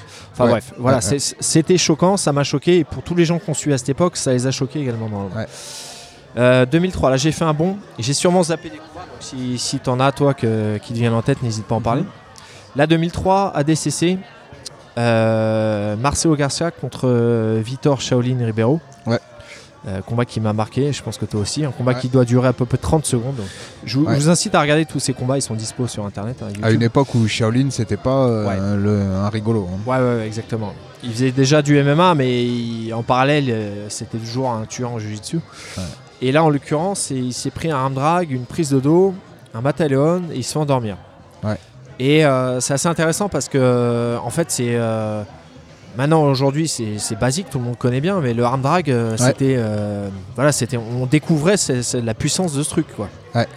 Qui, était à la base un- une technique de lutte. hein. Mais là, Marcelo Garcia avait réussi à l'adapter en, en enchaînant direct sur des prises de dos. Et, et il- je l'ai revu ce combat là pour préparer le, le sujet. Et c'est marrant parce que il fait un drag et il a, il a un petit mouvement euh, vraiment subtil euh, où tu sens qu'il arrive tout de suite à bien se positionner au niveau du dos. Et lui, c'est vraiment sa marque de fabrique. hein, le, Ah ouais, le dos, positionnement par rapport au dos. Et ouais. C'est imparable quoi. Tu sens qu'il peut rien faire le pauvre Shaolin. Sachant que derrière, il avait enchaîné. C'est en gagnant la catégorie. Alors que Marcel Garcia à l'époque était relativement peu connu. D'ailleurs, il n'avait pas gagné les qualifs. euh, il n'aurait pas dû le faire. hein. Il avait perdu euh, sur un truc plus ou moins litigé contre Daniel Moraes, Ah je bah, crois, vois, les, là, les je- qualifs. Je me rappelle pas de tout ça. Et euh, au final, je crois que Daniel Moraes n'a pas pu le faire. Et c'est lui qui s'est retrouvé là. Ouais. D'accord. À vérifier, mais je suis quasi sûr de ça. Et du coup, il n'aurait pas dû être là. Et il est venu et bah, il a déglingué tout le monde. Et c'est à partir de ce jour-là que ça a commencé. le- 2003, c'est là où on a découvert Marcelo Garcia en gros. Ouais, hein. Et bon, ouais. Pour ceux qui suivaient vraiment beaucoup. C'est là qu'il a explosé. Je pense Ouais, voilà, c'est ça. Il devait déjà faire des trucs à droite à gauche, mais il y a quelques vidéos de lui en marron. euh. Donc 2004, j'en viens à 2004, un an plus tard. Finale de l'Absolute World au célèbre euh, Tijuca Tennis Club, là où il y a les clubés, je sais pas comment on prononce. Mhm. Voilà. Euh, la, la cé- célèbre salle où, y a, où a lieu bah, Où avaient lieu tous les mondiaux à l'époque. ouais, toutes les grosses compètes, on va dire. Ouais. Puis ensuite le- l'Open de Rio, qui a- Ouais, avant, tout, tout, euh, tout déménage à Los Angeles, Pyramide. ouais, où les pigeons euh, se posent sur les tapis. Voilà. c'est véridique. hein. Exactement. Il y a un highlight de, de Ricardo Vieira où à un moment Ouais, on voit un pigeon qui les- s'envole. Ouais, il lève les bras, il y a trois pigeons qui passent. C'est- Putain, c'est highlight de John dou- Woo. 12 personnes dans les tribunes. C'est vraiment du dessus ça. Donc, euh, tu vois de quel, euh, quel match je, je parlais là, en 2004 l'occurrence Ouais, Roger finale, Gracie Jacquard. Ouais, c'est ça. 2004. Et du coup, euh, un combat euh, très marquant pour ceux qui l'ont suivi. Dans le sens où c'est la finale absolue. Alors, euh, j'en parlerai après, mais l'absolute, justement, c'est vraiment le, la finale de l'absolute. Normalement, c'est le combat le plus important de toute la compétition, généralement. hein. Ouais. C'est celui qui est le plus regardé, c'est le, le clou du spectacle. J'en parlerai dans le sujet d'après. Mais du coup, euh, Roger Gracie le prend en- dans la garde fermée, commence à décaler ses jambes, il remonte sa jambe juste devant la tête, il, euh, il verrouille un- une clé de bras dans la garde euh, qui est vraiment vraiment bien placée. Et là, Terrere, il se relève et il fait ses petits bonds. euh, Harry euh, ouais, excuse-moi. oui, j'ai marqué Terrere, mais c'est Jacques Harry, effectivement. Jacques Harry se lève, fait des petits bonds et fait lâcher le, le bras. Et ce qui est marrant, c'est que j'ai j'ai regardé encore le combat pour préparer. Là, il fait quelque chose qui aujourd'hui serait, euh, serait pénalisé beaucoup plus, dans le Ouais. sens où Fait que fuir euh, ensuite. il fuit, mais il fuit euh, alors que l'autre tu tiens les jambes. euh, Aujourd'hui, quand, quand te tiens les jambes et tu fuis, mais vraiment volontairement, tu Ouais. prends deux points. Ouais, ouais, puis là, avec le jeu des pénalités, en 30 secondes, là, Voilà. il s'en prenait 3 et c'était mort pour lui. Là, hein. Et c'est c'est bien qu'ils aient changé les règles parce que c'est c'est clairement injuste que Roger Gracie ait perdu ce combat, je pense. Parce que euh, en plus, il le fait tomber, hein, c'est ça le pire. Il le fait tomber, mais Jacques euh, sais, aurait peut-être pas combattu de la même manière avec des règles différentes. ouais, vois, probablement, mais du coup, je vois pas comment il aurait pu continuer avec un bras comme ça. hein. Ouais, bah d'ailleurs, il se met plus ou moins le bras dans la ceinture, hein, je crois. il se le- Ouais, ouais, ouais, il fait un sent, il a plus anti-jeu. de bras. Hein. Non, non, il, est, il a plus de bras et je sais plus qui était parti au Brésil cette année. Il avait croisé, il m'a dit que euh, genre une semaine après qu'il avait le bras encore euh, euh, en écharpe quoi. vois. Ouais, bah normal. Donc euh, je pense pas qu'il y ait une de- fracture, mais il y a eu un truc très sérieux à mon avis, une ouais. bonne bonne ouais. Voilà, donc c'est un combat qui, a- qui a marqué tous les gens qui ont suivi parce que voilà, J'en avais parlé aussi rapidement euh, de ce combat-là. Et, euh, Et la revanche euh, l'année d'après, auquel Maxime a participé. Il est parce marquant lui, aussi parce qu'il y a une bonne phase en 50-50 aussi dans ce combat. oui, oui, c'est vrai. On avait parlé rapidement. Oui, t'avais dit que. Effectivement. Et la, la, la revanche dont, dont- dont je parlais à l'instant, qui a eu lieu Oui. l'année d'après, euh, que Roger Gracie a gagné cette fois-ci, et auquel Maxime a participé, et où il y avait vraiment une ambiance apparemment de, de malade. Ah, c'est Roger Gracie qui a gagné ça? Euh, il- pas. Il me semblait que Jacare avait gagné un avantage sur une espèce d'attra- ah, il avait tenté un kataguruma, il avait attrapé les jambes, il avait eu un pauvre avantage sur un truc qui Bon. n'était pas. Les, hi- les historiens du Jiu-Jitsu Non, non, à, vérifier. mais, vérifieront. euh, mais il me semble bien que. C'est possible ce que tu dis. Il me semblait qu'il avait gagné, mais bon, à, à- Je suis pas sûr. hein. à vérifier. Mm. Euh, je refais encore un bond de 4 ans et je, j'en viens à Cron Gracie versus euh, Sergio Moraes Ah oui, euh, à Los Angeles, World Black Belt. effectivement. Euh, premier combat de Cron Gracie en ceinture noire, sachant qu'avant, bah, nous on l'avait vu en 2006, euh, on va dire de 2005 à 2008, je pense pas qu'il ait perdu un seul combat. Et non seulement il n'a pas perdu un combat, mais je pense pas qu'il ait un combat qu'il ait gagné sans soumettre l'adversaire. Ouais, je me souviens euh, qu'en arrivant sur ce noir, il sortait de, je crois, du 50 euh, soumissions Ouais, 50 d'affilée. 50 soumissions d'a- d'affilée. Il marron. gagnait absolument tout. Il était euh, phénoménal. Ouais. Et on le voyait gagner déjà. hein. On pensait vraiment qu'il allait gagner la KT. Enfin, moi, j'a- j'avais aucun doute personnellement, même si on connaissait pas les adversaires. Et c'est justement ça qui, est- qui est trompeur c'est que Sergio Moraes, peu de gens le connaissaient à cette époque. Ouais. Et il nous a montré qui il était. Et d'ailleurs, il a gagné. euh, il l'a battu au, au premier tour. Donc. euh, il l'a bien dominé. même, hein. Ouais, ouais, Ouais. ouais. Il Alors, finit par le faire taper. Hein. Ouais, et c'est beaucoup de lutte, hein, ce, qui, ce qui fait. J'ai revu le combat, beaucoup Ouais. de judo, beaucoup de. Enfin, surtout de la lutte. Ouais. Euh, Il n'y a pas des masses de phase au sol. À la fin, il lui passe la garde, mais on sent que, Ouais. que, que Kron est cramé parce qu'il a, essayé de- il Ouais. a essayé de lutter contre lui. On sent plus puissant, euh, Moraes, quand même. Et puis à la fin, effectivement, il lui, il lui met un Ezekiel. Et euh, un Ezekiel avec le bras. Et c'est pareil, ça c'était c'est un truc qu'on voyait pas trop trop à l'époque. hein. Ouais, enfin, Et, quand euh, tu un Ezekiel, c'est un- une sorte de arme triangle Oui, avec Kim, oui, quoi, dans le avec dos. Kim, ouais, Ouais, exact- En exactement. s'attrapant le. Euh, avec un grip en Ezekiel ouais, enfin le de dos, euh, de côté hein, plutôt. Ouais, ouais, Parce qu'il a le bras, en fait. Je, je vois. Mais c'est vrai que ça c'est pareil, c'est une technique qu'on a un peu découvert à ce moment-là. On connaissait Ouais. mais fait de cette manière-là, c'était assez subtil. Et euh, tu peux le faire à partir de la demi-garde. Et on a commencé à beaucoup le faire. C'est souvent comme ça, hein, tu vois des techniques qui apparaissent. Ça se voit moins d'ailleurs. maintenant. Ouais, ça se voit moins. C'est, comme je me rappelle à cette époque, on était parti à, à Rio aussi la même année, et on voyait beaucoup les mecs d'Alliance faire des monoplatas.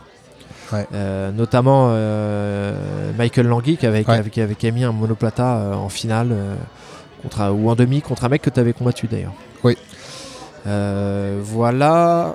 Je saute une année. Rafael Mendes contre Leo Vieira à DCC 2003 Barcelone. C'est Combat marquant parce que voilà, ça c'est vert. transmission générationnelle. Et euh, marquant aussi parce que euh, Raphaël Mendes, euh, bon, son prof c'était clairement euh, c'était euh, Ramon. euh, ouais, Lemos. euh, Ramon Lemos, mais il avait quand même euh, comme prof aux États-Unis quand il s'était barré, euh, il s'entraînait en tout cas chez, chez Leo Vera. Ouais. Donc c'était un peu son prof aussi en quelque sorte. Oui, oui, oui. Et là, en l'occurrence, il se retrouvait face à son ex-prof, du moins la personne qui lui avait, lui avait donné les cours pendant un moment. Exact. Et puis, euh, bah, en fait, euh, voilà, on a vu, euh, on a vu euh, Léo Vira qui essayait de travailler les, passages de garde. À un moment, Raphaël Mendes lui fait un drag. Il veut, il veut pas se prendre les points, Léo Vira, mais il finit par se les prendre quand même. En dessous, Raphaël Mendes part en direct en, une sorte de guillotine en lançant, en lançant ses jambes vers l'avant et il revient en bravo choke. Ouais, il fait, il fait très bien ça en Ouais, anguille, là, ouais, genre de oui. C'est des trucs qui montrent en encore, hein, c'est des Ouais, qui montrent encore ça, avec des kimura. Il se, sert de, il se sert de ses jambes, il plonge, il ouais. se sert de ses jambes pour verrouiller le, Voilà. le, en fait. Et il revient après, euh, soit en espèce de roulade arrière, soit sur le côté. Ouais. Bref, quelque chose qui, qui maîtrisait vraiment bien. Et, euh, mais en l'occurrence, il ne le fait pas taper là-dessus. hein. Il, il continue euh, à le travailler, et puis il finit par lui prendre le dos et il, euh, il le soumet sur un matalion euh, des familles, on va dire. Donc voilà, un combat qui est assez marquant parce que je me rappelle qu'il y avait le frère de d'Elo Vieira, on le voyait pleurer après le combat. Bon, voilà, on n'avait pas trop l'habitude de voir euh, Léo Vieira perdre à cette époque. hein. Ouais. Euh, même si je me demande s'il n'avait pas perdu euh, le- la DCC précédent contre Rani Raya. Ça dit quelque chose ça? Il me semble Euh, qu'il je me avait souviens de perdu. ce combat, mais je crois qu'il l'avait gagné. hein. Non, il l'a il l'a battu la fois où, euh, où, euh, où euh, Eddie Bravo avait fait taper, euh, D'accord. Avait fait taper euh, Royler. Ouais. Mais euh, il y a une revanche, il perd euh, Ah, sur soumission contre d'accord. Ranierien. Je sais plus en quelle D'accord, année c'est. d'accord. mais- Hmm. Voilà. D'ailleurs, j'ai pas parlé, j'ai pas cité ce combat, mais c'est vrai qu'il m'a beaucoup marqué aussi la défaite de Royler contre Eddie Bravo. Oui, celui-là, il est Euh, marquant, Il est marquant et on l'a vu, euh, on l'avait vu euh, mettre en place un- son jeu assez spécifique, euh, un jeu tout en souplesse où il lui avait mis un triangle. on sentait que c'était- dur pour euh, Royler. Et pareil, la Royler, il avait gagné 4 fois de suite euh, à DCC. Alors, je sais plus en quelle année c'est, mais je, je me demande si c'est pas également en 2003, la même année, on a vu Garcia Shaolin. Je pense, hein. je pense que c'est la même année. C'est hein. possible. Allez, je- j'avance. Autre combat qui m'a marqué, euh, vu que là je l'ai vécu en live, donc euh, je l'ai vu euh, devant mes yeux, c'était Braulio Estima contre Calazans au World Pro Abu Dhabi en 2010. Je sais pas si tu te rappelles. Euh, non, Tu te rappelles plus de ce combat? Je crois pas, non. Braulio Estima Quand on y était? et- Ouais, quand on y était, ouais. Je Ils me sont retrouvés l'un contre l'autre en finale de leur KT et en finale d'absolute également. Et Braulio a perdu les deux. Ah ouais. Et euh, ouais, J'ai ouais, ouais. complètement zappé ça, tu vois. Et, euh, et le pire, c'est qu'il s'est retrouvé pris en jugie en la dernière seconde de l'absolute. Il allait taper du coup. Et euh, alors, à revoir le combat, mais euh, enfin, si, je me rappelle à peu près. hein. en fait, Brolio faisait le- était, était dans sa garde fermée. Et Calazan, c'est une super garde fermée.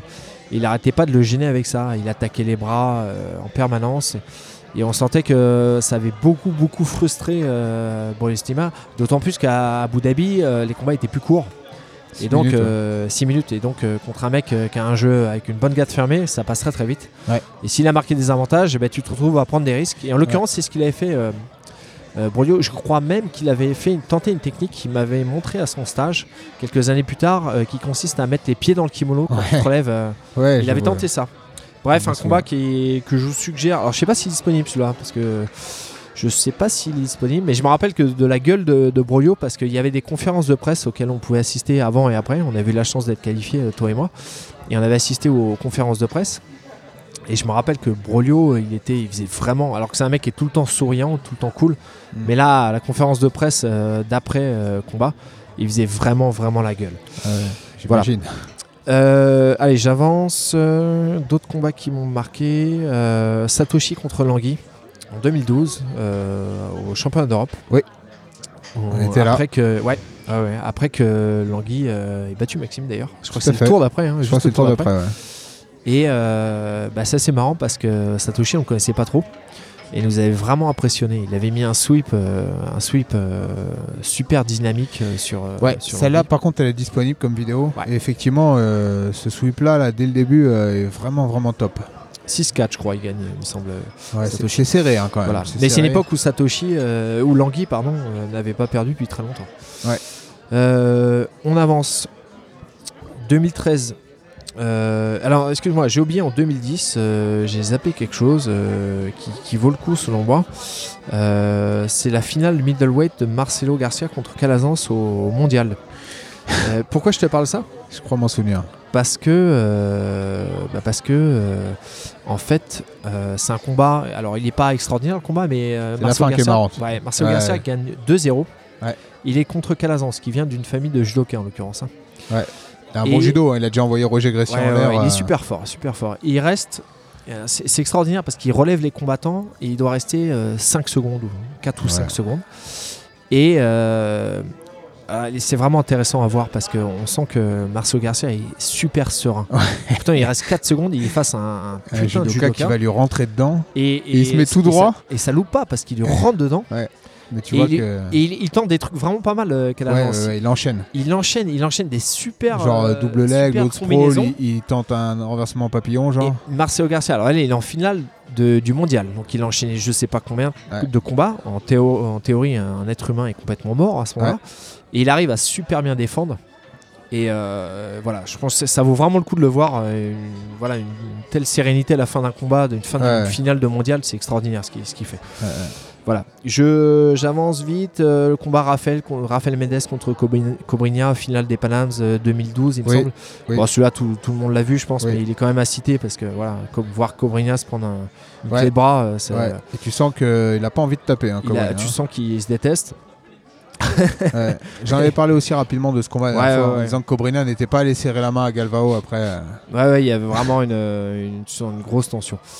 Qu'est-ce que, alors un combat que j'ai vu aussi en live euh, qui m'a marqué, c'était Kinan contre Mi- Miao, finale absolue Lisbonne. Oui. C'est marrant parce qu'ils étaient ceinture marron, mais c'était les gros stars en fait. Euh, ça avait même, euh, c'était plus plus suivi que n'importe quelle ceinture noire en fait. Ouais, je hein. m'en souviens de ça. Gros gros combat. Mm. Et puis Kinan qui est pris en clé de cheville et qui lui met un Ézéchiel qui l'endort Ouais. et qui se relève en boitant. Donc euh, là, c'était voilà, on découvrait un peu Kinan aussi. Bon, on le connaissait déjà, mais Ouais. là, on, s'est vraiment dit qu'il était vraiment très très très fort. Ouais. Euh, dans les combats plus récents, des combats qui m'ont marqué, euh, Roger versus Bouchécha, Gracie Pro. On a déjà parlé aussi, mais c'est intéressant parce que c'est c'est le combat intergénérationnel. Roger qui avait arrêté de combattre complètement, qui revient, qui arrive à soumettre Bouchécha, voilà, qui s'impose un peu comme le, le meilleur de, de tous les temps. Bon, on sait que ça veut rien dire, mais c'est un peu, c'est un peu ce qu'il en est sorti du combat. Ouais, c'est un des combats moi aussi qui m'a le plus marqué récemment celui-là. Voilà. quand même. Puis on a vu que, enfin, on l'a vu vraiment faire exactement les mêmes techniques qu'il faisait 10 ans avant, quoi. Ouais. Et on a vu que ça marchait encore contre le- la nouvelle génération, donc c'est, Ouais. c'est- c'était quand même impressionnant. Et puis un autre combat que j'ai sélectionné en 2017. Alors tu vois, c'est marrant, mais c'est les combats plus euh, de l'ancienne époque qui marquent plutôt que les combats récents. Je t'en, je t'en parle d'un dernier parce que sinon on va passer toute la nuit. Ouais. Euh, ce dernier combat, c'est Merigali contre Lucas Leite. Leite, je sais pas comment Ouais. on prononce, ouais, Leite, je pense. Tu vois. Euh, donc semi Ouais, il a mis une demi-finale euh, World euh, 2017 donc le combat dure 3 minutes 40 Ouais. et c'est marrant parce que on sent que Merigali il est, il est vraiment transcendé dans ce combat d'ailleurs il y a des moments où le- la caméra elle fait un peu elle fait un peu un, un plan, un gros plan sur lui et il a vraiment une tête euh, on sent qu'il est il est en C'est mode plus où il habite. non, non, non, je te parle de Ah, Merigali, ah ouais, là, ouais. il est en mode Ouais, euh, en mode je suis, je suis venu là ah, pour le il, briser. fait, ouais. il- Ouais, il fait des grimaces, on sent qu'il veut, le, Ouais. il veut le tuer. Ah, mais dans, dans ce combat-là, Lucas Leitch il fait de la peine. hein. Et Ah, pourtant, il fait de la Lucas peine. Et, il est- et Merigali il rentre dans sa demi-garde, limite genre, euh, Ouais. vas-y, montre-moi ce que tu sais faire. Et il puis s'en lui, tape. il lui passe la garde en 2-2. euh. Ouais, c'est c'est vraiment impressionnant. Merigali, il, est quand même, euh, il est quand même super, super fort. Ouais, ouais. Voilà, j'arrête là. Il y en a évidemment d'autres qui m'ont marqué, plein d'autres. euh. Ouais. Mais voilà, j'ai fait un petit, euh, un petit, un petit best-of. euh, ouais, petite sélection. J'en ai sur mon billet, hein, comme je te dis. Mais, Ah bah oui, non, bah après chacun selon ses sensibilités. hein. Moi, un que t'as pas cité très rapidement, Ouais, c'était voilà. qui m'avait grave marqué, c'est Rodolfo Vira contre Michael Langui. Donc c'est un combat euh, en absolute. Mais voir Michael Langui se faire passer la garde en, je sais pas, peut-être 30 secondes, mais euh, vraiment comme un enfant et se faire déglinguer juste derrière. D'ailleurs, ce combat-là, il est introuvable. hein. Maintenant, je, Ouais. YouTube, euh, Dailymotion, tout ça, tu peux chercher a fait partout. appel à des avocats. Ouais, Il y avait- le- il y a- je l'ai noté, mais j'ai oublié d'en parler. Il a fait avait- la même technique que Royce contre. euh, Je, je juste en parler vite fait parce Ouais. que je l'ai.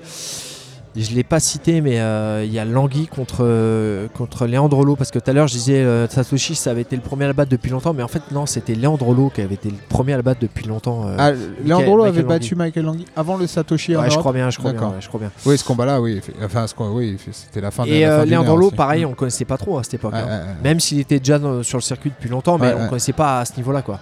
C'est là qu'il est sorti de, ouais, voilà, de l'ombre. hein. Il, lui, passe la garde, il prend le dos. Il n'y a pas les points de passage, mais il lui, par contre. L'occurrence, il lui prend le dos, il est 4-0. Enfin, il fait ça parce que euh, Michael Langui est, do- est dominé au point et tente un peu le tout pour le tout. hein. Et je crois qu'il perdait d'un avantage. Possible, ouais. Mais bon, il le rebat euh, derrière au, Ouais, au au Brasileiro. Brasileiro, euh, Aux avantages, deux ouais, avantages, je crois. Pareil, en faisant beaucoup de 50-50, mais euh, il le rebat, il confirme. Puis ensuite, il n'a fait plus que le battre. hein, mais, Voilà. mais bon. Voilà, mon petit best-of. euh, voilà. Peut-être la prochaine fois, t'en feras un toi aussi. Ouais. À voir.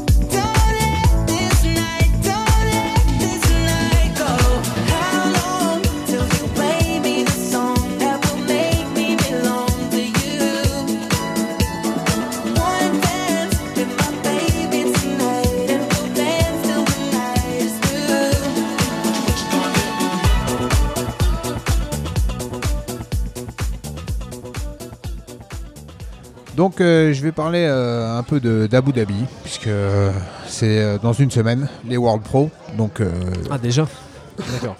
donc c'est l'équivalent du, du mondial IBJJF dans cette fédération. Ouais. Donc Abu Dhabi, tous ceux qui font du jiu-jitsu, du grappling, on entend de- régulièrement parler. Pourquoi? Alors c'est un peu ce sur quoi je vais revenir. Donc à la base tout ça vient d'une personne qui s'appelle Tanoun, Tanoun Al Nayan, donc qui est un des Check Tanoun. Sheikh Tanoun, ouais, qui est un des un des membres de la famille royale euh, là-bas euh, aux Émirats, donc euh, à Abu Dhabi. C'est le frère en fait du prince, c'est-à-dire que le, le- le prince d'Abu Dhabi, celui qui dirige vraiment le, le truc, c'est Mohamed bin Zayed, ok? MBZ. C'est son frère adoptif ou. Enfin, le frère, Non, je veux dire. Il n'a pas été adopté par les parents, non Je crois pas, non, c'est ouais. Son frère, frère de sang. Frère, frère. ouais. Donc les deux aiment le jiu-jitsu, hein, mais vraiment celui qui en est passionné et qui a ramené tout ça, c'est Tanoun. Donc Tanoun, lui, en fait, il est allé faire ses études aux États-Unis et, euh, bah, comme beaucoup de personnes, il a, il a vu le premier UFC euh, en 93, je crois, le tout premier. hein. Et Ouais. euh, dès, euh, dès 95, il s'est entraîné. Euh, Gracie Barra à San Diego. Euh, je crois chez Nelson Montero, je crois, euh, D'accord. de mémoire. Et euh, donc il a fait quelques années là-bas. Il, il s'entraînait incognito là-bas. Il a mis du Quelques temps années avant plus de. tard, il sera entraîné chez les Mendes. Ah bah lui il a fait le tour. hein, Il les a non, mais je, chez je eux. dis ça parce qu'il est à San Diego. Ah oui Ouais, oui oui. oui. Oui, tout à fait. Euh, Mendes c'est euh, pas à San Diego. Ah oui, C'est c'est Irvine. euh, c'est oui, euh, Athos, oui, c'est- euh, Athos, Diego. pardon. Ouais. Autant pour moi. Galvao. Galvao, exact.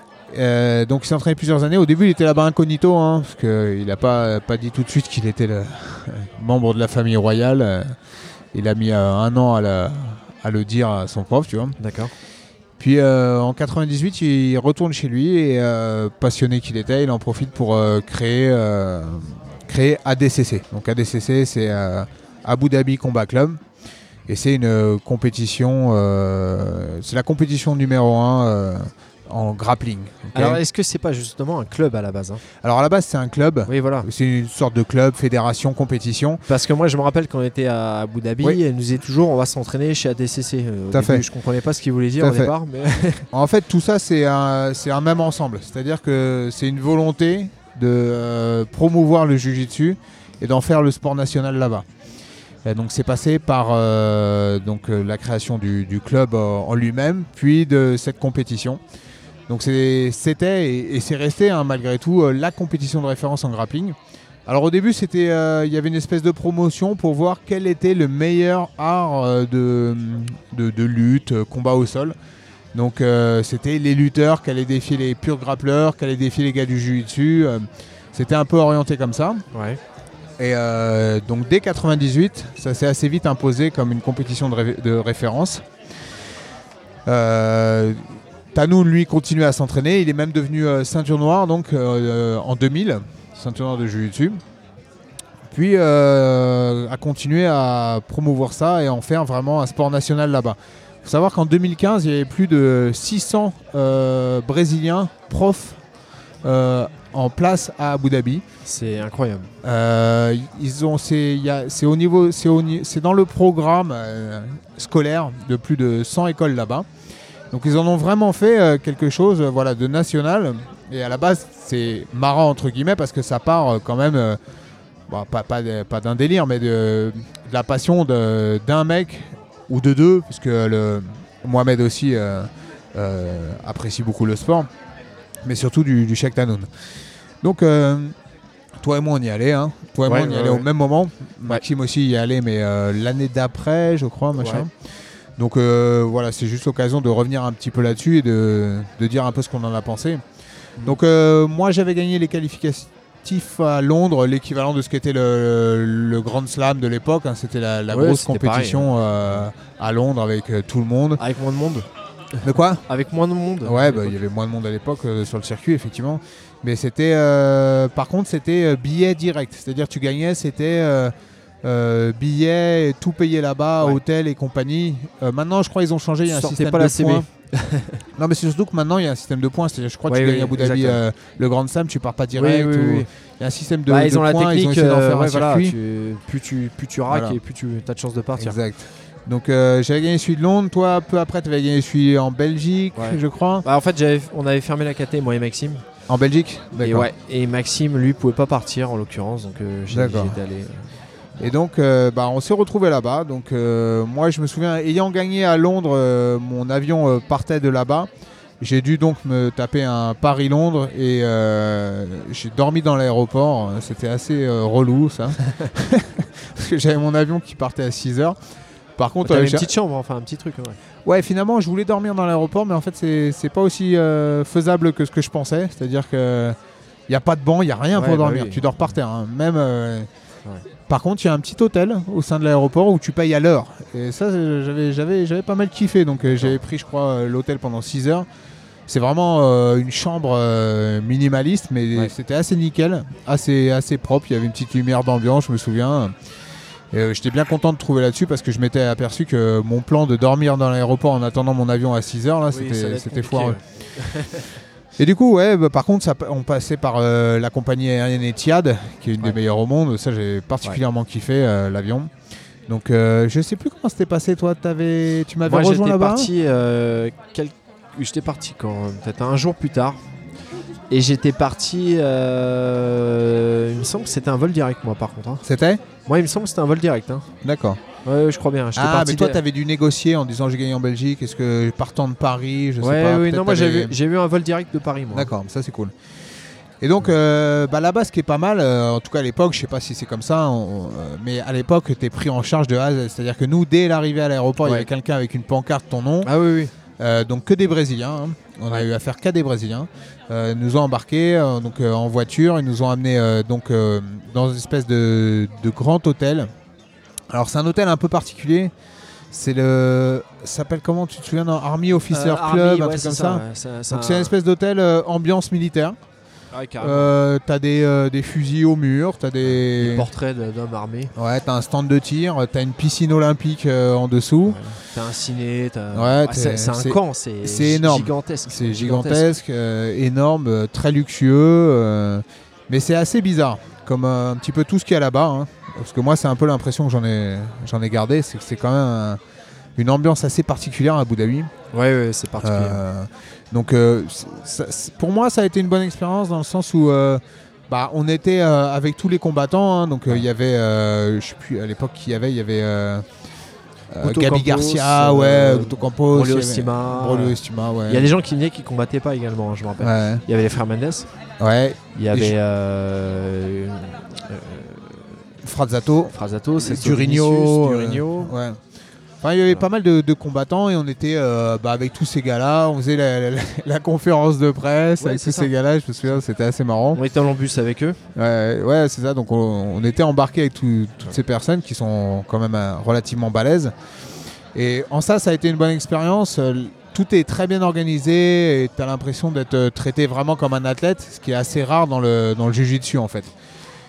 Et au-delà de ça, ce qui est fort, c'est qu'il y a un engouement par rapport au sport, c'est-à-dire que tu te promènes euh, là-bas dans Abu Dhabi, donc euh, les centres commerciaux, hein, parce que bon, c'est surtout ça, les promenades là-bas, hein, parce qu'il n'y a Ouais. pas des, des Ah masses ouais. de choses à faire. Bah, tu peux pas rester trop dehors déjà. Ouais, déjà la chaud. chaleur est horrible. Euh, je me rappelle avoir vu des, des chats morts de, de chaleur Ouais. sur la route. Ah, c'est assez ouf.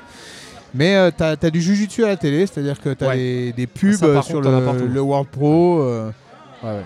des trucs que t'aurais pas trop en France, quoi. Une espèce, tu Oui, sens qu'il y a vraiment une dynamique. Dans le, je me rappelle que dans le centre commercial, on prenait des verres et il y avait euh, sur les vidéos, ils transmettaient le- les entraînements, les trucs comme ça.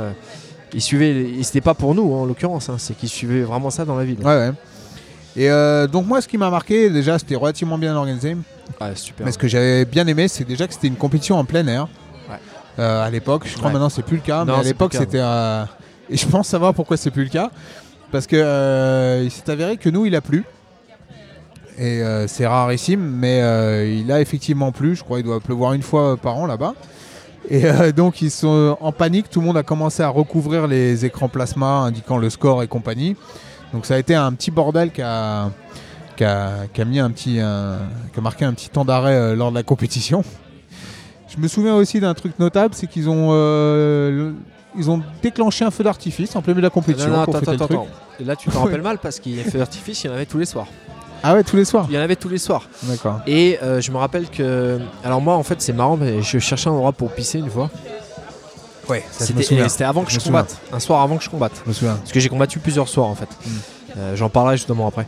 Oui. Et euh, et il y a un soir, donc je me préparais, je m'é- je m'échauffais, etc. Il y avait un pour s'échauffer. Et puis à un moment, j'ai voulu pisser. Et j'étais, on était à- dehors, je me suis dit, je vais pisser dehors. À la française, quoi. Tu sais pas que tu risquais 6 mois de prison. Voilà. hein. Et euh, je me suis écarté, je suis allé pisser. Et au moment où je suis allé pisser, il y a un feu d'artifice qui s'est déclenché. Ouais, il, partait, il partait vraiment pas loin de là où j'étais. J'étais dans un espèce de terrain vague. Et j'ai sursauté. Et je te jure, j'étais en train de pisser. Ah non, mais je me souviens, sursauté je comme un dingue et je suis parti en courant. Ouais, T'as déclenché le, le feu d'artifice. Voilà. Et euh, je sais pas si tu te rappelles d'ailleurs, le feu d'artifice, euh, ça ramenait plein de, de débris sur, Oui, le- sur, Sur, les, les tapis. tapis. Oui, Il y avait des gens qui nettoyaient. Effectivement. Et autre chose, t'en as peut-être pas parlé, je sais pas si tu veux en parler, des gradins ou pas? Les tribunes. Euh, non, non. Parce que les tribunes, je sais pas, tu te rappelles, mais ils avaient convoqué. euh, parce qu'il n'y avait pas énormément de monde dans les tribunes. hein. Et euh, le deuxième soir, ils avaient convoqué euh, des militaires qui faisaient des chorégraphies. Si, si, j'allais en parler de ça aussi. ouais, Et le, le soir des finales ceinture noire, alors là par contre je sais pas comment ils s'étaient démerdés, bah, peut-être parce qu'il y avait le check et compagnie, Ouais. mais là il y avait, c'était plein d'axes, tout Ouais, était rempli complètement, il y avait une putain d'ambiance. Et il y avait des feux d'artifice tous les soirs. hein. Il y a un feu d'artifice en l'honneur du, du Tchèque euh, qui avait lieu tous les soirs. Et euh, ouais, c'était une grosse, grosse ambiance, super bien organisée. Il y avait un grand écran qui permettait de voir les, les combats, les Non, finales. Moi, ça, ça m'avait. Il y avait un côté Truman Show à ça. C'est-à-dire que d'un coup, tu avais 200 personnes, toutes habillées pareil. Je sais pas si tu te souviens, Si, si, avec ouais, je me la, rappelle, hein. la tenue, euh, tout le monde avait la même. Ouais. Et ils commençaient à chanter, à taper dans les mains de manière synchronisée. Mais tu avais vraiment, vraiment, et je pense que c'est le cas, hein, vraiment l'impression que c'était des gens à qui on a dit vous allez faire le public. Ah oui, Vous allez mettre l'ambiance. Ça c'est sûr. Ça c'est sûr. Et euh, Mais donc- il y a- après, euh, il y avait, ils avaient mis les moyens. Ça, c'était un vrai show. Il y avait un respect des combattants. Il y avait, c'était quand même, il y avait des entrées, je me rappelle, pour les combattants. Il y avait marqué la nationalité sur le grand écran. Je sais pas comment c'est depuis, parce que moi je suis pas retourné. Faudrait- Maxime, lui, il est allé, il est allé là où c'est ça lui actuellement. Mais euh, ouais, c'était vraiment quelque chose dans cette tribune. hein. Je crois que ça a eu lieu, euh, ça, ça s'est arrêté. Euh, L'année d'après, euh, je pense que c'était encore là-bas. Et deux ans après, je crois qu'ils ont, ils ont mis dans, dans une salle fermée. Ouais, dans une salle enfermée, effectivement. Ouais, gymnase, quoi. Donc euh, pour moi c'est c'est un bon souvenir parce que la compétition était carrée, rien à dire, on était bien traités. Par contre personnellement j'ai pas vraiment aimé le, le pays, clairement. Euh, c'est assez spécial, hein, c'est un pays qui est euh, en travaux. T'as as des gens qui travaillent euh, 24 heures sur 24, hein. c'est-à-dire que t'entends les chantiers la nuit, des mecs tout le temps en train de construire. Et euh, bon tu sens qu'il y a, il y a vraiment une différence entre euh, les locaux et ceux qui sont là pour bosser. Et euh, c'est assez palpable, je trouve. Et puis, ouais, le côté un peu C'est Truman moins Show. sympa que, que Dubaï, je pense. hein, du coup, Je, à Abu, ouais, je Abu connais pas Dhabi, Dubaï, mais je pense effectivement que Abu Dhabi, c'est moins touristique et moins fait pour. hmm. Et puis en plus, ouais, je sais pas, l'hôtel dans lequel on était, il y avait un petit côté shining quand même. hein. C'est-à-dire Ouais, qu'il y avait des longs couloirs, c'était assez vide, c'était bizarre. Et puis bon, à ça, c'est rajouté le petit problème qu'on a évoqué dans l'épisode 10. Petit. où on s'est retrouvé un peu coincé là-bas. Donc c'est ça renforçait le, le, co- le- ouais, le côté bizarre de, de tout ça qu'on a, qu'on a, qu'on- qu'on a pu ressentir. Sur la fédération en elle-même, par contre, il faut reconnaître qu'ils ont fait du bon taf, même si je trouve qu'ils se sont un peu cherchés. C'est-à-dire qu'il y a des années, ils ont fait certaines choses, ils sont revenus dessus, puis ils ont encore changé. J'ai l'impression qu'ils qu'ils essaient toujours de trouver la bonne formule, mais qu'ils changent un peu trop. Euh, à l'époque, c'était bien. À l'époque, tu pouvais faire ça que si tu avais le, le passeport que si tu avais le passeport européen et en même temps tu avais une prime, euh, des primes considérables, donc euh, ça devenait un peu les compétitions de référence euh, au niveau européen. Tu vois, on parlait du fait que c'est dommageable qu'il n'y ait pas de championnat européen où il n'y ait que des Européens. À l'é- À l'époque, c'était un peu le, le truc qui, qui ressemblait le plus. Alors c'est vrai que ça, c'était intéressant, je trouve. il aurait fallu, euh, on va dire, l'audience entre guillemets, enfin le- les participants du championnat d'Europe classique avec l'organisation d'Abu Dhabi. C'est ça qui aurait été le top. Ouais. C'est-à-dire que, alors il y avait du niveau, il y avait quand même des mecs forts, mais Mais non, mais Ça fait les l'histoire du passeport qui faisait que tu avais. Ouais, oui, c'est ça, c'est ça aussi. Ah oui, Là, pas. tu perdais, tu perdais ou tu battais des. Européens là. Euh, Ouais, c'est ça. C'est vrai que ça, ça mine rien. Ça devenait un, un, un tournoi réservé Ouais, aux, Européens Européens, avec euh, C'est un gros truc à C'est la vrai. clé. Donc C'est ce qui c'est ce qui faisait qu'on arrivait euh, à se qualifier. quoi. Ah bah oui, bien sûr. Avec des, des Michael Langui ou des Leandrolo, c'est plus compliqué. là. Mais bon. Après ça, on pouvait les affronter là-bas. C'est Alors, le cas bah, de Maxime c'est- qui a ouais. affronté Leandrolo. Ouais, Au deuxième et- tour. Et toi Celso et moi. euh.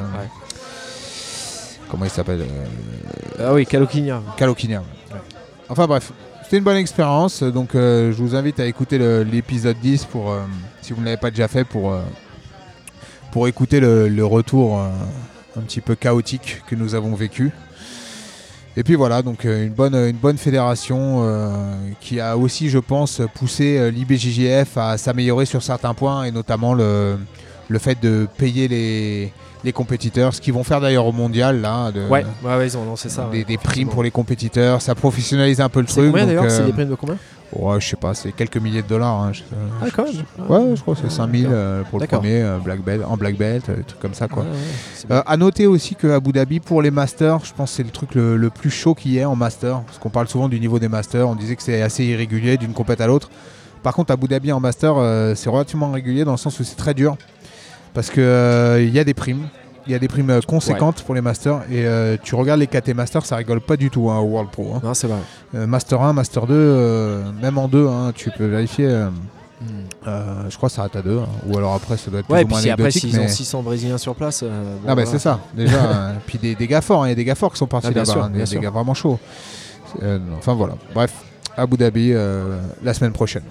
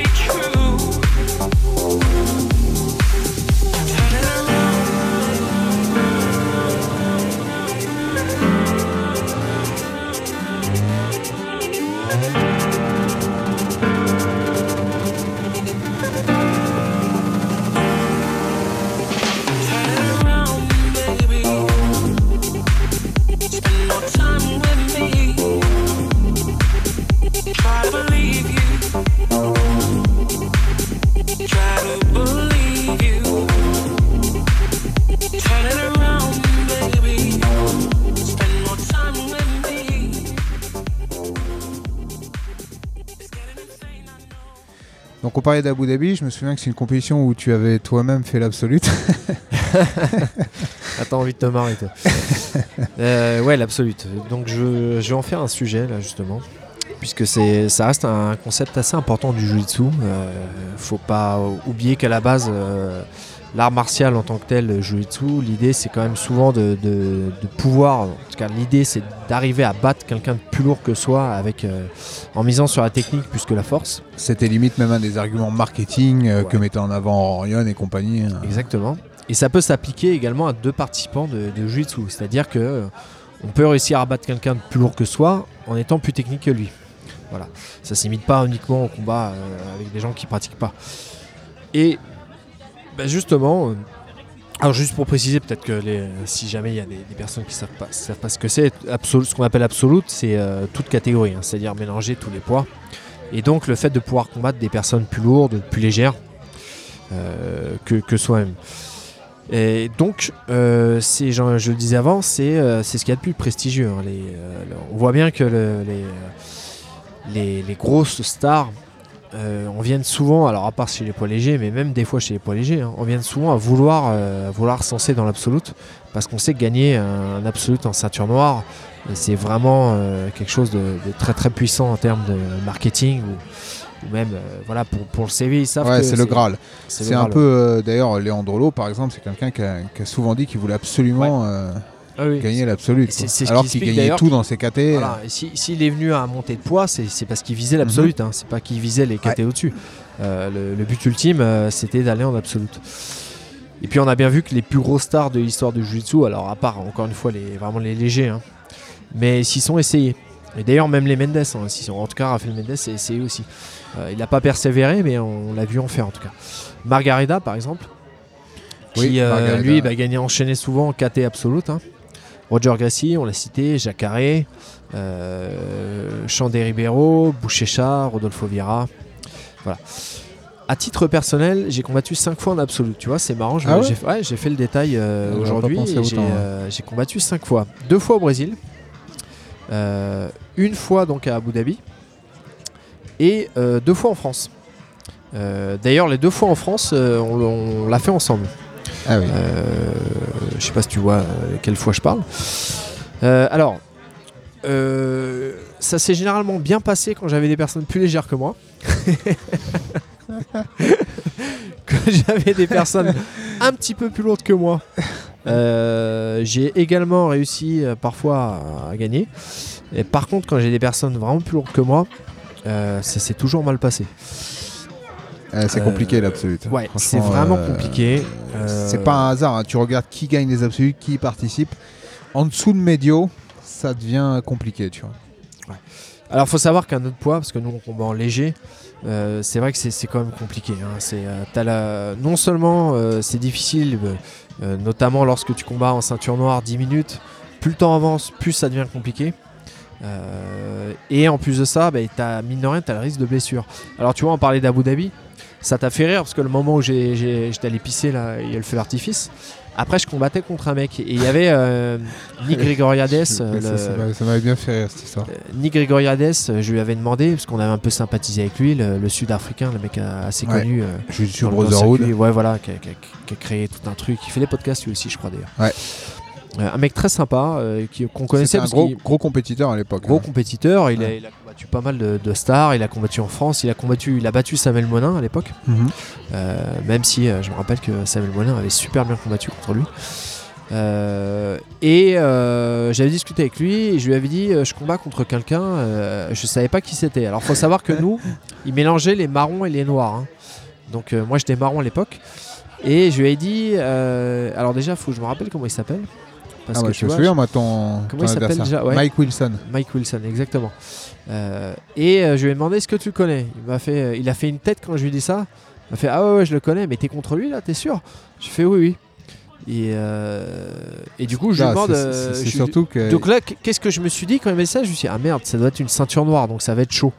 Il fait non, le problème c'est pas qu'il est ceinture. Ah oui, il est ceinture noire, mais c'est pas ça le problème. Son, son surnom. Il a sorti son surnom. Big Mike. Ça, c'est pas bon Il signe. faisait 125 kilos. J'ai jamais, jamais combattu quelqu'un d'aussi lourd, tout court, hein, je pense. Big en fait. Mike. Euh, même euh, tout court, hein, tu vois, même à l'entraînement, je crois que j'ai jamais combattu quelqu'un d'aussi lourd. Et bah ça s'est très très mal passé et j'ai fini le combat. euh, je, je C'était bon d'ailleurs. hein. Ouais, il était fort, il était fort. bien, il tournait a bien. battu, euh, C'était pas que du bourrinage, quoi. Non non, il a battu bah, Big Mac justement. Tu le- je sais pas si tu te rappelles le combat. Ah oui, oui, oui, oui, je me souviens. Et euh, alors attends, ce qui est marrant, en l'occurrence, c'est que Il y avait un ma- des Mendes qui l'avait combattu d'ailleurs. hein. Non, il a battu Frazzato. Il a perdu 8-0 contre Frazzato. C'est Big dire que- Mac, là on parle. Ah non, non, moi je Ah, tu parles non, Big Fra- Mike. Frazzato avait aussi battu ce mec-là. Oui, t'avais raison, t'as raison. euh, Il y a un des Mendes qui avait battu, euh, Big Mac. qui avait Ouais. battu Big Mac. Ouais, et il y crois a à la même compète, il y a Frazzato qui avait battu euh, après moi, qui avait Ouais. battu le Mike, Michael Wilson, le mec que je combattais. D'accord, ouais. Et euh, bah, il faisait 125 kilos, ça s'était très mal passé. Il m'a mis un triangle en plus. C'est marrant parce que tu te dis qu'un mec, euh, un mec lourd comme ça, il va pas faire de triangle. Ouais. Mais il m'a mis un triangle et j'ai fini le combat. Je me rappelle, euh, je pleurais, euh, pas d'émotion, Ouais. mais parce que euh, en mettant le triangle, il m'a mis un gros, gros coup en passage sur le, Ouais. sur le nez. Et fini le combat, j'étais en larmes. tu chialais dans ton coin. Et je, ouais, je me suis dit, j'avais mal. hein. je me suis dit, ouais, quand même, c'est dur, hein, absolument. Je me souviens que j'avais pas voulu le faire moi. J'avais Ouais, mal au poignet, je me souviens ouais, à l'époque. Non, t'avais mal à la jambe, il me semble surtout. Parce que t'avais défendu une clé de jambe. Ouais, non, mais c'est le poignet. Ah, c'est le C'est poignet, le poignet. J'avais une blessure de longue date au poignet. J'avais Ouais. un bandage, je me souviens, je voulais pas. Et moi, l'absolu, je suis pas fan. hein. Je te dis clairement. Au Brésil, euh, j'ai combattu une fois euh, un mec euh, de mon poids où, alors je pense que j'ai perdu sur une erreur d'arbitrage. Euh, et une autre fois, j'ai combattu euh, un mec plus lourd, j'ai réussi à le battre. Et après, le tour d'après, j'avais un mec, euh, il, était, il était en médio, le mec que j'ai battu au premier tour. Et après, je suis tombé contre un Mio Pesado.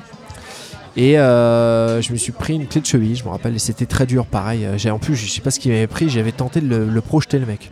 J'avais tenté de lui mettre un single leg. Alors que. Alors, ouais, ouais, j'avais T'aurais tenté pu de le surprendre. Ouais, bah non, pas du tout. là. voilà, et puis en France, euh, deux fois. Alors, une fois, on a combattu, mais il y avait que des légers, donc ça s'est bien passé pour nous. On a gagné tous les deux nos combats. Et une fois, on est tombé contre Zachary Arable, c'était beaucoup plus dur. Euh, Ouais. Voilà. voilà. C'est les, les cinq fois que j'ai combattu en France. Euh, voilà, je regrette pas d'avoir fait. Maintenant, est-ce que je conseillerais à mes élèves de le faire? Pas forcément. Tu vois. Bah, ça dépend de leur poids. hein. ça dépend de leur poids, ça dépend de quand, quand a lieu l'absolute. Et justement, je voudrais en venir sur un, sur un sujet. Euh, là, on parlait, je parlais tout à l'heure de Leandrolo qui a perdu contre Vardinsky. Et si je dis pas de conneries, il avait combattu euh, en absolute. Où j'ai en tête Merigali euh, qui a un peu foiré son dernier mondial parce qu'il s'est un peu cramé, euh, notamment en faisant un combat euh, de, de, rat d'égout contre, contre euh, Felipe Peña. Oui. Et, euh, et après, il a perdu en finale contre Mohamed Ali, je crois mhm. euh, dans sa KT euh, et on sentait vraiment qu'il était mort, qu'il était Ouais, mort, mais c'est mort, souvent, mort. souvent le problème, hein, comme tu dis, euh, les prix c'est pareil, à Lisbonne là, a fait un parcours de ouf, mais tu sens qu'à la fin il est rincé. Ouais. Et je comprends pas la logique d'IBJF de, de faire l'absolute avant. Je trouve que c'est injuste euh, pour les mecs, euh, les mecs, euh, les- notamment les, les moins lourds. Euh, et les mecs qui se crament à faire l'absolute avant. Alors c'est vrai que c'est le truc le plus prestigieux. hein. C'est pour ça que les mecs y vont. hein. Ils savent très bien qu'ils peuvent se cramer. Et d'ailleurs, ben, on parlait de. Ouais, tu... c'est les prix dont, que tu citais. Voilà, Ouais. les prix, c'est pareil. Il s'est bien bien cramé à Lisbonne. Il perd en finale contre un petit jeune. Je comprends qu'il doit avoir la rage parce que il dit que c'est un mec qui peut battre, euh, enfin qui, qui doit battre même, Ouais. probablement, et euh, il perd parce qu'il se lance dans l'absolute. Donc voilà. C'est euh, c'est à double tranchant l'absolute. Moi je l'ai toujours fait après mes KT, ou alors je l'ai fait quand il y avait personne dans mes Ouais, KT. moi c'est pareil. hein. c'est Je les, fois où j'ai fait. euh, J'aime pas du tout moi l'absolute. Euh, autant en club, euh, ça me pose pas de problème de combattre contre des gars plus lourds, mais en compétition, euh, franchement, je... c'est compliqué. hein. Franchement, faire 10 minutes avec quelqu'un de ton poids, t'es au bout de ta vie généralement. Ouais. Alors faire 10 minutes contre quelqu'un qui est plus lourd que toi, franchement, c'est. C'est très dur. Mais bon, je regrette pas d'avoir fait. euh, mais je l'ai- quasiment jamais fait. Moi, je crois que j'ai dû le faire une fois ou deux, une fois peut-être. Ah, tu l'as fait les deux fois avec moi en France. hein. Parce qu'on Ouais, est mais l'autre, comme tu dis, on était les plus lourds. Donc, euh, je- Ouais, je- ouais, je- ouais, ouais. Et la fois où je l'ai faite, c'est qu'il y avait personne dans ma caté. Au Brésil, Sinon, tu l'avais pas fait, non au Brésil, Ouais. fait. Mais c'est vrai que je me rappelle, toi, t'avais pas de six Non, Moi, non, je le faisais souvent. Je me disais, bon bah, ça va ça être fait chaud. des combats de plus, quoi. Mais euh, ouais, c'est l'époque où je cherchais à avoir de l'expérience, donc je me disais, euh, bon, je suis sur place et tout, ouais, j'y vais. Oui, oui, ça se tient Et aussi. puis, hein. euh, non, mais je regrette pas. hein. Les cinq fois que je l'ai fait, je le regrette Ouais, pas. Moi, c'est d'expérience. Euh, hein. Puis ouais, je me rends compte cinq fois, c'est pas si mal hein. pour un Non, poids non, léger. non. je me rends compte, je l'ai fait quand même pas de fois. Maintenant, j'ai j'ai l'impression que ça se fait de moins en moins. Il y a de moins en moins de combattants qui font l'absolute. Les légers, en tout C'est cas, les légers, quoi. C'est- les légers, on n'en voit plus trop. hein. En dessous de médio, c'est rare. En dessous de médio, C'est rare. C'est pour ça que les, les Miao, pendant un moment, euh, enfin, franchement, ils étaient respectables parce qu'eux, ils, allaient- ils y allaient, quoi. Ouais, ouais. Alors, pour des featherweight. Featherweight. Alors je me rappelle qu'en France, il y a les euh, frères Gaillard qui le faisaient souvent. Et, Ouais. euh, et alors eux, en l'occurrence, sont vraiment légers. Donc, euh, et on parlait de Rafael Mendes, il l'a fait une fois hein, à Abu Dhabi contre Rodolfo Vieira en Nogi. Ouais, Et il, s'en est, hein. est sacrément bien sorti. hein. Il y a match, euh, match nul en fait. hein. Bon, ils ont donné le combat à Rodolfo Vieira, mais il y avait, Ouais, à décision. Hein. Ouais, décision. Il y avait absolument aucun avantage. Et euh, on sentait vraiment que.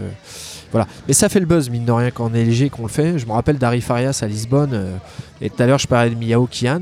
Kinan. Pardon. Les Miao, c'est pareil. ça, ça a fait quand même le buzz. Là, les prix, on a parlé énormément de les prix. hein, tu vois, à Lisbonne.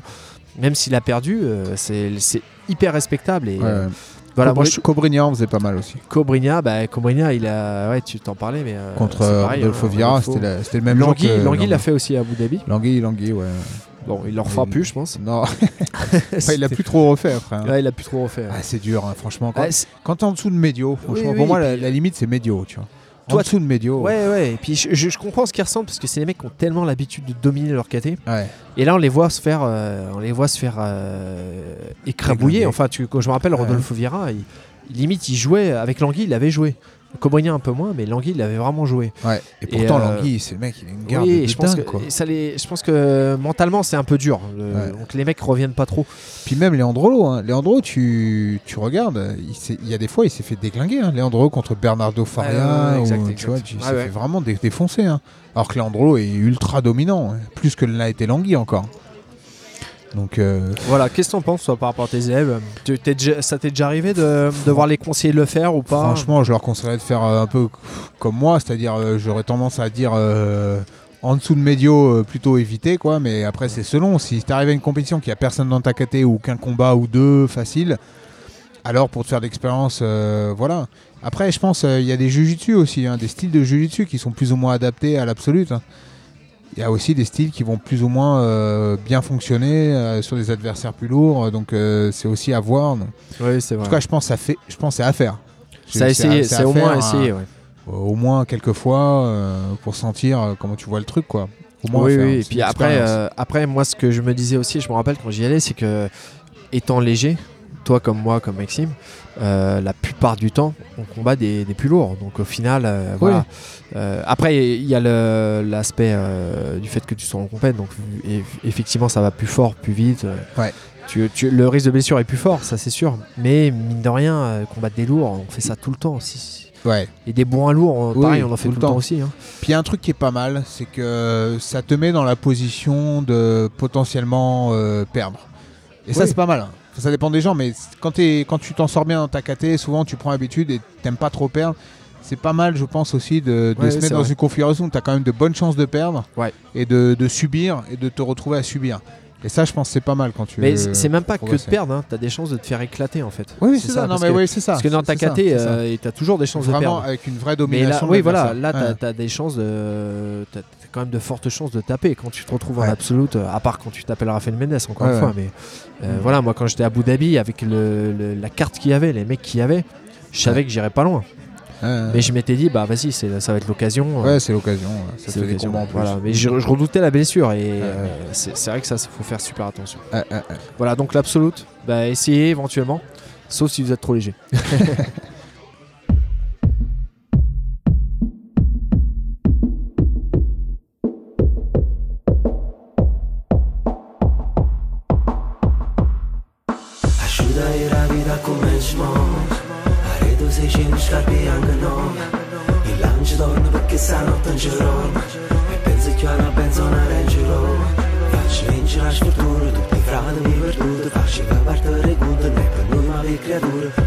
Vogliamo una speranza campa senza che stanza Quando tornano a scuola Quando stanno a basso bar. E mettono mano in pistola Droga e tutto là di storia. A terra nei cami che scoria Ci portiamo pure i giuro. O pensiamo tutto quanto Ma non dice mai nessuno. Noi teniamo una domanda Ma chi giudica, chi giudica? E oggi casa fuori rimane È logica che si rimane in aria Non cagna niente. Tieni piera fritta a verna Noi guardiamo in due binocoli Sti bastardi come mi ogna Senza rischi carcerata Proprio come in vogliamo una speranza Păcam barimana, liburi mâna speranță Păcam barimana, liburi mâna speranță Păcam barimana, mana-i zadă ghesta cava Zulă băchirimana, liburi mâna speranță Măcam bari, mână, nu-i muri, mâna speranță Măcam bari, mână, nu-i muri, mâna speranță Măcam bari, mână, mana e țadă gesta ca Zulă bă kiri, mână Saci mă găghi să-mi găsă Straci la nă mă turnă ca. Straci bă tu te urnă ca. Și faci oană nu-mi dormă Guardă-mi faci oană de ștungă pa. Ragi mă bă fe dumbă Țir, planci ai să ne sună mina. Oh. Și ca fanom Avita fa și lândă-mi prașă Dă-te oh. școadă rinda la și de vodă Nu mă capa și de vodă nu-mi trovă pașă. Voglio nata prospettiva, prosperità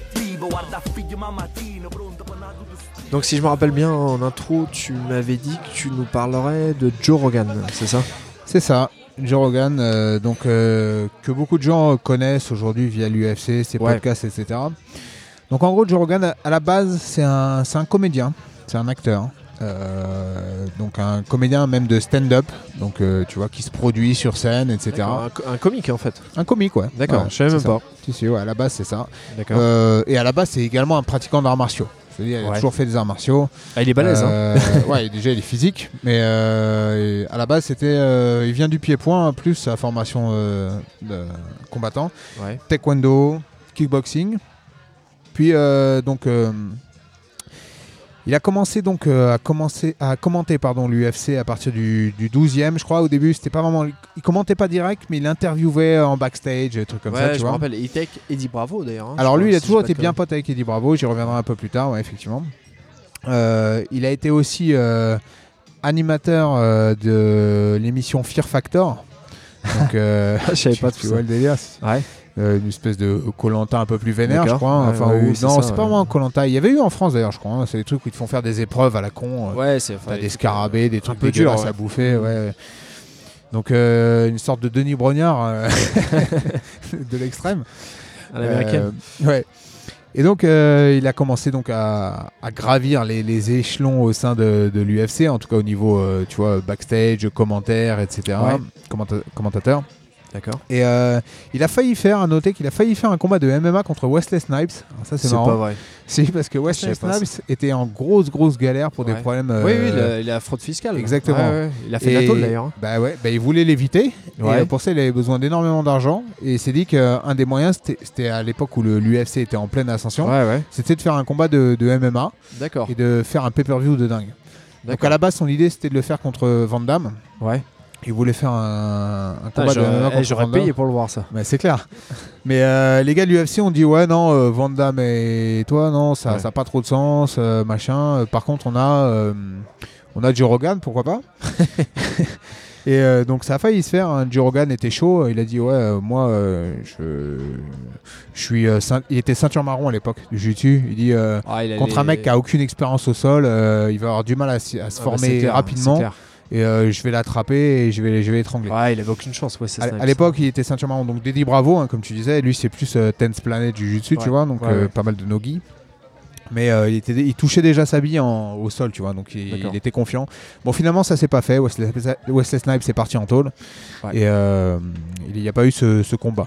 Mm. Est, est aussi devenu assez relativement connu pour avoir dénoncé euh, un, un comique américain qui s'appelle Carlos Mencia Ouais. euh, pour avoir euh, Plagié Gad volé, Elmaleh plagié, ouais. C'est Gad ça. Elmaleh. Ouais, c'est ça, une espèce de Gad Elmaleh local.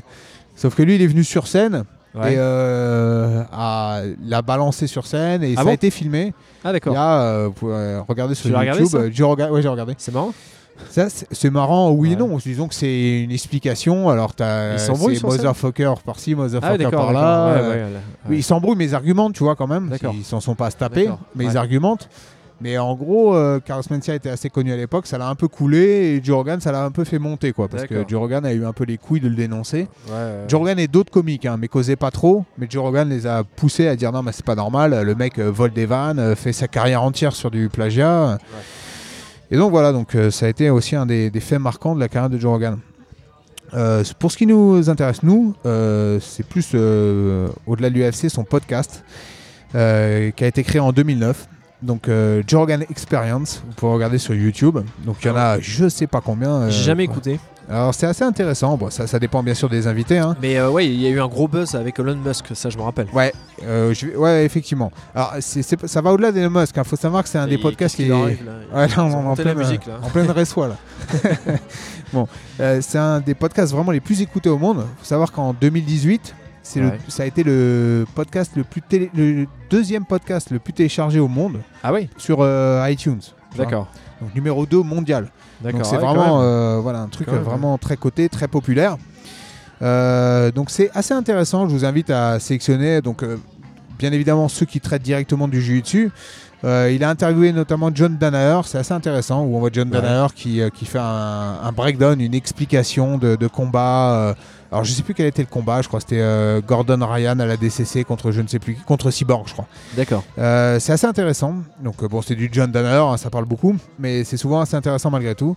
Il a invité aussi Eddie Bravo, Kron, Rickson. Donc tout ça, ce sont des podcasts assez intéressants. Certains sont sous-titrés en français, euh, pas tous. À, à vous de voir sur YouTube euh, si, c'est le cas. Euh, c'est aussi un podcast dans lequel euh, il invite un peu euh, bah, des gens d'horizons euh, divers. hein. donc euh, il a notamment mis la lumière sur pas mal de choses, sur euh, le jeûne par intermittence, intermittent fa- fasting. Euh, c'est un truc sur lequel il revient souvent. Il parle aussi de cannabis. Euh, il fait souvent la promotion, euh, lui, de l'herbe, hein, du, du CBD et tous ces trucs-là. Euh, et effectivement, ça nous amène à ce dont tu parlais, c'est-à-dire que c'est, il a le point d'orgue de sa carrière, ça a été le fait que Elon Musk vienne à son podcast. Ouais, ça, ça fait un gros buzz. Hein. Ils en ont parlé Voilà, partout. parce qu'Elon Musk, c'est quelqu'un qui, qui, qui soigne sa communication. Donc, Elon Musk, président de Tesla, SpaceX Ouais. et compagnie. Donc, quelqu'un qui est. Hyperloop. Ouais, Hyperloop, quel- Ouais. quelqu'un qui est, qui est relativement connu, une sorte de. Ouais, Bon, un c'est mania, un des nouvelles technologies. Quoi. Ouais, c'est ça, avec un côté un peu. euh, c'est une sorte de, de- d'Iron Man, quoi. Ouais, ouais. Euh, Il y a un côté un peu folklorique, il fait souvent des annonces comme quoi on va aller su- vivre sur Mars, comme quoi il a des. Il sort avec une bimbo, je sais plus qui c'est. Ouais, enfin, c'est un personnage. Elon Musk, c'est un personnage pour ceux qui ne le connaissent pas. Mais euh, quelqu'un qui est, très, qui est très suivi, très coté, et qui malgré tout euh, produit des choses. hein. Il suffit de voir ce que SpaceX fait. euh, c'est une société privée qui, qui- Ouais, les côtés en bourse et tout. Enfin, C'est ça, ouais. C'est un gros truc. C'est un gros gros truc, puis même Tesla, hein, c'est Ouais. Ouais, très coté. Et donc il a réussi à le ramener et ça a fait du buzz aussi parce que pendant ce podcast, Elon Musk s'est allumé un joint et ils ont discuté tous les, tous les deux en fumant un joint parce que c'est aussi euh, un, des, un des thèmes récurrents de, de, de Joe Rogan, c'est euh, la promotion du, du cannabis. hein. Bon, c'est toujours le même délire un peu californien, hein. ils, sont, vachement là-dedans en ce moment. Donc, Ouais. euh, donc voilà. Donc à vous de faire votre sélection euh, sur tous ces podcasts, il y a vraiment des trucs intéressants. Euh, Comme je disais, pour nous, ça va plus être euh, vraiment pur jus dessus. Eddie Bravo, Kron, Rickson. Euh, c'est des, c'est de longs formats, hein, c'est euh, plus de deux heures. Lequel, lequel tu nous C'est recom- filmé recommandes du coup euh, Euh, Parce que moi j'en ai jamais écouté. Bon après, ça, ça dépend. euh, c'est filmé aussi. hein, Enfin, t'es- c'est filmé, ouais, c'est ça. filmé. Et euh, tr- moi, personnellement, j'ai beaucoup aimé ceux de ce- ceux-là, ceux de Kron et de Rickson. Et D'accord. celui d'Elon Musk. Parce qu'Elon Musk, ce qui est pas mal, c'est que. Bah, c'est que l'air de rien, Joe Rogan, il est quand même pas mauvais en tant qu'intervieweur parce qu'il pose des questions qu'on se pose nous.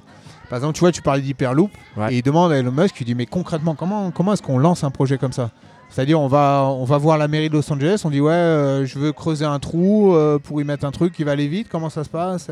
Tu vois, des questions que nous, toi et moi, ouais, peut-être ouais. on se poserait. Et il les pose frontalement comme ça, tu vois. D'accord. Et euh, c'est un mec assez intéressant, Joe Rogan.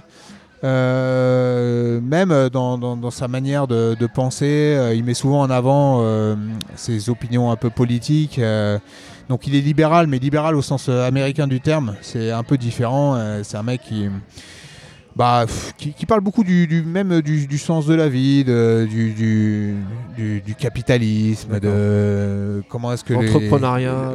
le- Ouais, mais justement, lui, il, il- il essaie souvent de, passer un petit- de penser un petit peu en dehors de la matrice. Et c'est, D'accord. c'est un personnage intéressant euh, qui parfois peut être un peu perché, euh, euh, un peu comme peut l'être Eddie Bravo, Kron Ouais, ouais, et compagnie, mais euh, assez intéressant à écouter. Donc euh, voilà, il y a, comme je disais, il y a des centaines et des centaines d'épisodes, donc n'hésitez pas à aller jeter un coup d'œil. Il y aura forcément des sujets qui peuvent vous intéresser. Euh, pas toujours sous-titré malheureusement, mais bon, ça sera l'occasion pour vous de vous mettre à l'anglais, ce qui est, quand même de nos jours assez important.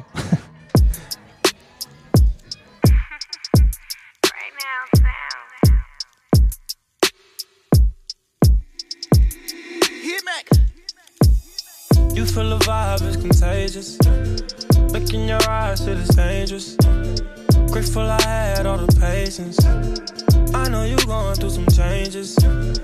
You taking pictures, know your angles. Ooh, no, we ain't perfect, but we them close. Ooh, you give me something I can pay for. No angel, but you got a halo. When it's nights like this, I really wanna be right here.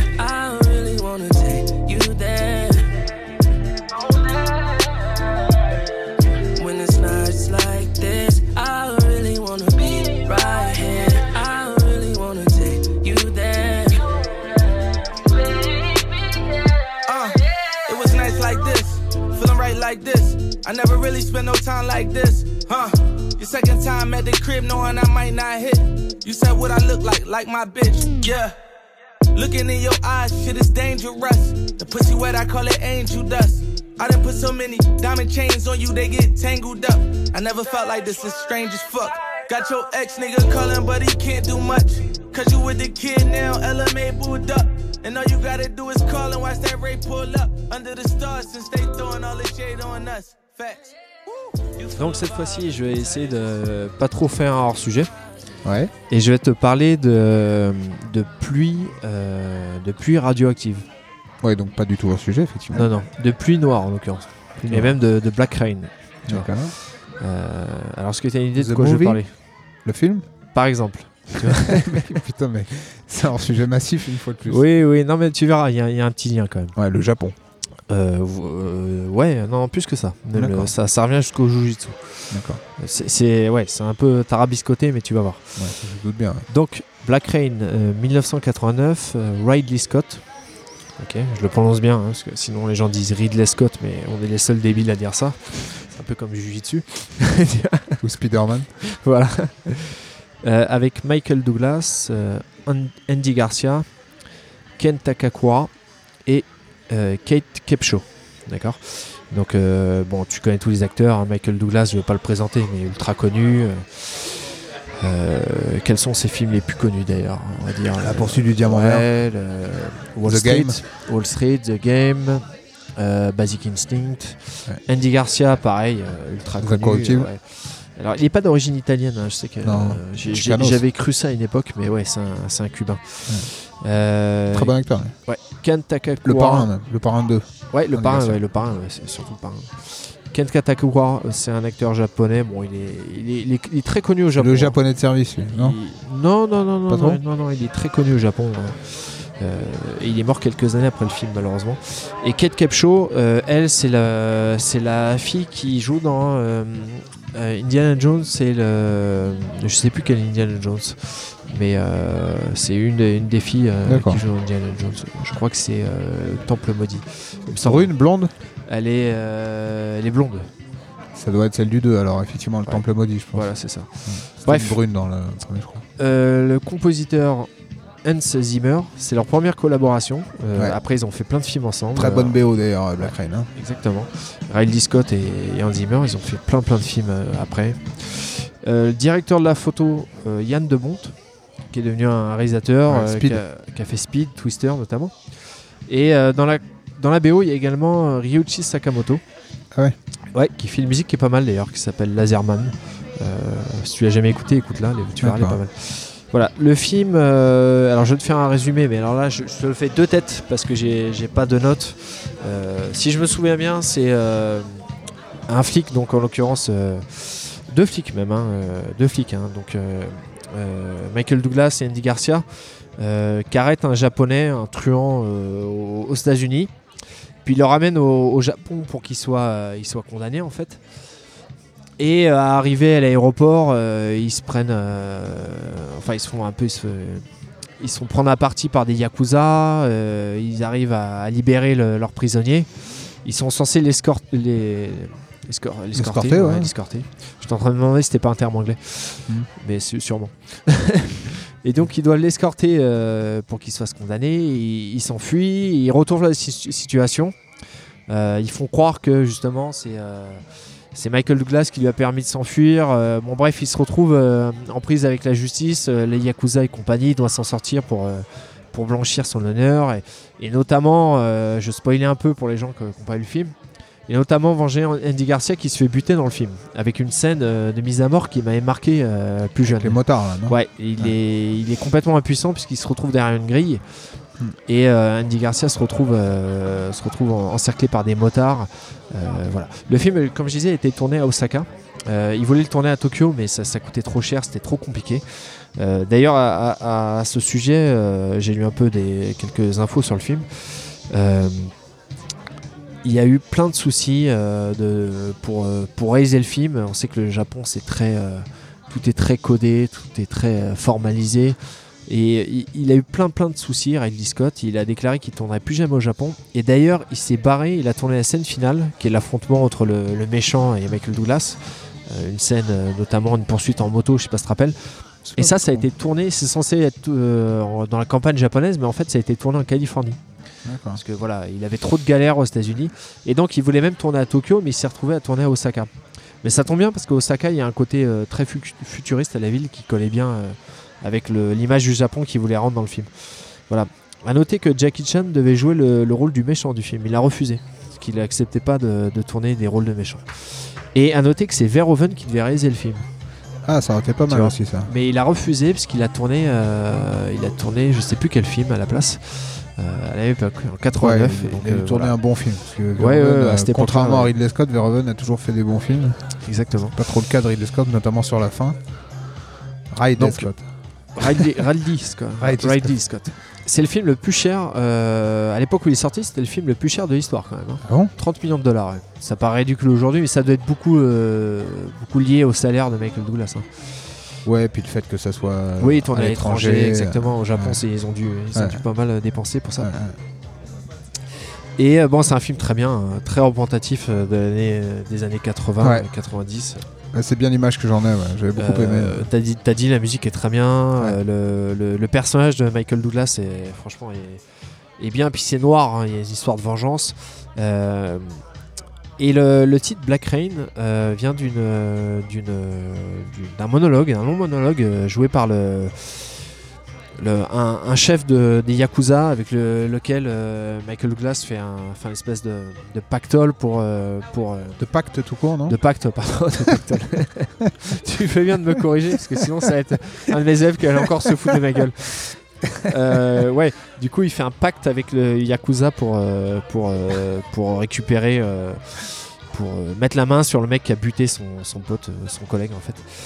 Et ce méchant, ce, ce boss des Yakuza, c'est là où je- tu vas voir que j'arrive à trouver un lien avec le Jujutsu. Ouais, parce que là, pour l'instant, je le donc vois pas il, trop. il fait mais- tout un monologue et il explique en fait que, que lui, il a apporté la pluie noire.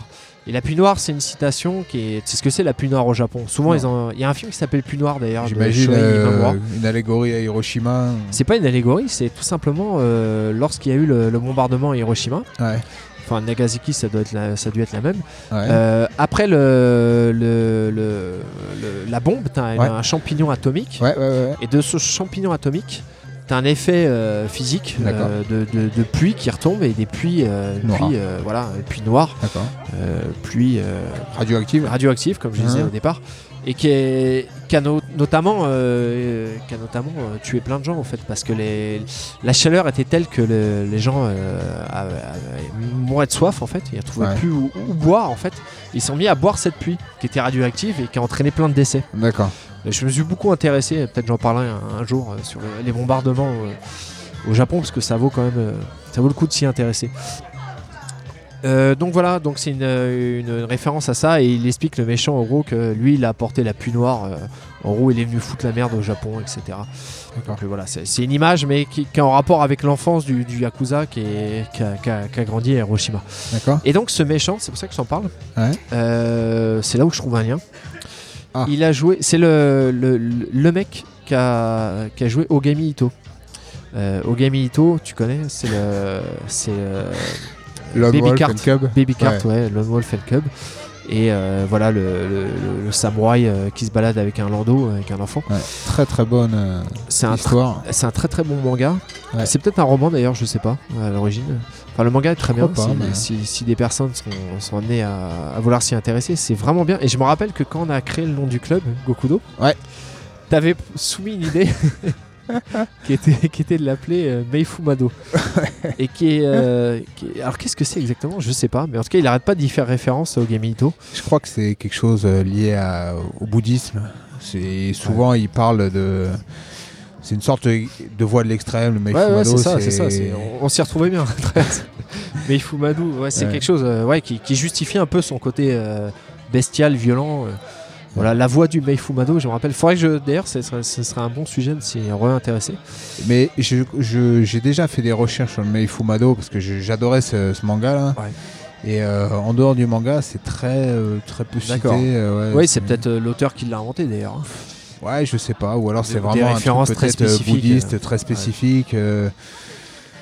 Ouais, il en, ouais, il en parle souvent comme une espèce de, ouais, une sorte de voie de l'extrême. sa façon de vivre au, au samouraï en question. euh, ouais, très très bonne. euh, Ouais, c'est Très, bonne vraiment, histoire. C'est vraiment très très bien.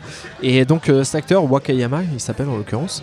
euh, il- donc il est, c'est lui qui a, qui a joué le, le rôle de du Ogami Ito. Ogamito Mm. dans toute une série de films qui ont lieu. Et il a joué dans le remake de Sugata Sanshiro, euh, le film dont j'ai parlé la dernière fois. Euh, La légende du grand judo. Voilà, la légende du grand judo. Il a joué dans un remake, euh, parce qu'il y a eu pas mal de remakes, notamment un remake qui est assez réputé dans les années 70. Alors pas le film original euh, de Kurosawa, mais il a joué dans un remake. Et qui est donc l'histoire de l'affrontement entre le judo et le jujutsu. Bon, tu vois, j'ai trouvé un lien euh, très très très lointain. mais je voulais parler de Black Rain parce que j'a- j'adore ce film. Euh, Ouais, aussi. l'ambiance, euh, l'ambiance est vraiment géniale. euh, Moi aussi, j'aime beaucoup ce film-là. Très noir, très. euh, Il y a un film un peu dans le même genre qui est un peu moins bon, mais Ouais. qui est pareil sur euh, le Japon un peu vu par Hollywood. Ouais. Ouais, ouais, ouais. Et Sean Connery, je crois. Ouais, alors comment il s'appelle euh, Soleil, Soleil euh, Levant? Soleil, Soleil Levant, sûrement. Soleil Levant, je crois. hein. Ou Soleil Rouge. Non, non, il me semble que c'est Soleil Soleil Levant. Levant, peut-être. Ouais. à vérifier, encore une fois. Et pareil, hein, je crois les musiques étaient pas mal. Ouais, mais alors. Et je me demande s'il n'y a pas le même acteur d'ailleurs, le Ah, japonais de service là. Ouais, bah alors Ken Katakura, je pense Ouais. pas parce qu'il est mort, euh, il est mort peu Ah après. ouais Et euh, non, non, non, tu sais qu'il y a dans ce film Non Non, il y a le, il y a un japonais qui est, qui est connu, c'est un, un japonais américain et qui joue notamment dans la série actuelle qui a lieu actuellement qui s'appelle euh, The Man from High Castle. Et c'est le mec qui joue le, euh, le méchant de Mortal Kombat. Ah oui, c'est bah, lui je auquel tu penses, je pense. Je crois que c'est oui, lui, je non, mais lui, Qui était d'accord. une figure connue Oui, de, ouais, mais lui, souvent allaient dans dans un Jap. des- euh, des séries B, ouais. Ouais. Oui, oui, non, non, là en l'occurrence, l'acteur dont je te parle, c'est un très très bon acteur. Et à l'époque euh, de Black Rain, ils disent que c'était le plus grand acteur japonais. Et, Et en- euh, il joue très très bien. Il a, et ça devient le coéquipier euh, du film. Mhm. Et d'ailleurs, euh, la musique du film euh, la plus connue, qui s'appelle Nick- Black Rain Black Rain, qui s'appelle Ouais. Nick and Maza. Ouais. Et lui, il joue le rôle de Maza. Ouais. Masahiro. Les, les musiques m'avaient marqué. Il s'appelle, il me semble. Mais d'ailleurs, en parlant de Japon vu par les États-Unis, un autre film qui est, qui est pas mal, moi je trouve, c'est La Samouraï aussi.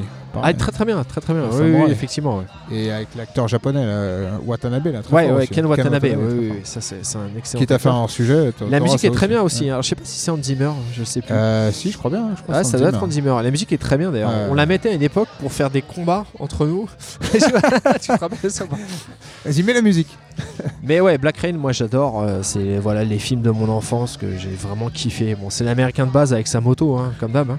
Ah, c'est vrai qu'il y Mais, a une euh, moto. ouais. Ouais, il a une moto. euh. Mais il est vraiment bien. Le film commence à New York. euh, après, ça part au Japon. euh, voilà. Ouais, c'était la bonne époque, ça. Le Japon euh, qui faisait rêver dans les années 90. euh, voilà. Alors, On n'a plus la même image du, du Japon aujourd'hui, mais Ouais, quand tu Voilà. vois les merdes qu'a pu produire Ridley Scott vers la fin, là. ouais, Ridley Scott. Ouais. Ouais, il est- Prometheus. Ouais, il a fait vraiment de la, de la sacrée merde ces dernières années.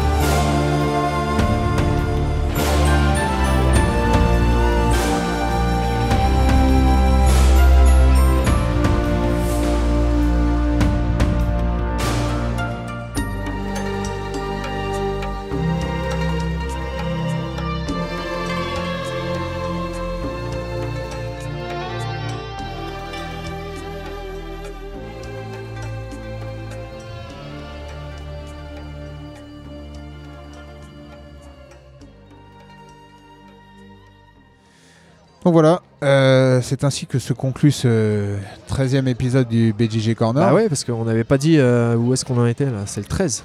Exactement, on était un peu perdu. Alors 13. euh, J'espère que ça va porte, pas porter euh, malheur, ouais, justement. ça, on verra. Bon, je suis pas trop su- superstitieux, moi, donc ça devrait aller. Ouais, bon, j'espère également qu'on va nous entendre parce que là, la musique est à fond derrière nous. Oui, c'est une première. C'était assez sympathique d'ailleurs Là, ce petit. Ouais, ouais, il faudra le refaire ici. hein. Ce Je- petit bar, ouais. ce petit rooftop. Vous nous le direz dans les commentaires. si, vous, si vous entendez quelque chose déjà. Voilà. Que là, euh, on a une vue sympa, une petite skyline. Ouais, sur la tour Pas Eiffel. dégueu. On est bien, on est bien. Au 19e étage là d'ailleurs. hein. 19ème Ouais, on est au D'accord. 19e.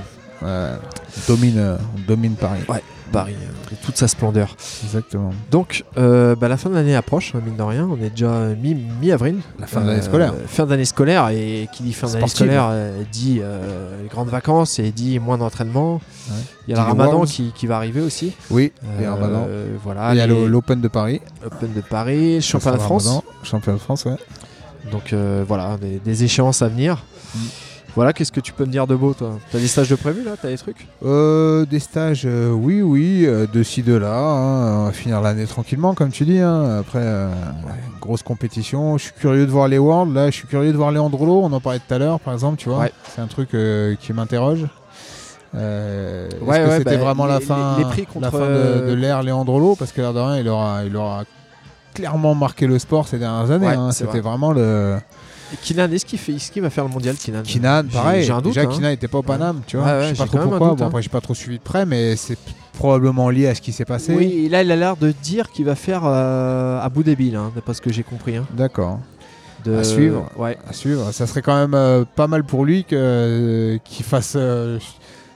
Euh, ça serait quand même beau que ça soit l'année où il fasse euh, World Champ, Ah tu ouais. vois. Ouais, il l'aurait mauvaise euh, chez Galvao. Mais bon, je sais pas là, j'ai l'impression, hein, comme, comme je disais euh, dans, dans, dans, dans ses dernières interviews, il disait qu'il il pensait qu'il allait, laisser, qu'il allait laisser plus de traces dans le Jiu-Jitsu via ses techniques que via ses résultats. Ouais, bah ça, ça veut quand même Et dire il quelque chose. commence le à lâcher pas mal de choses, Ouais, là, des gros DVD sur ses techniques. Ouais.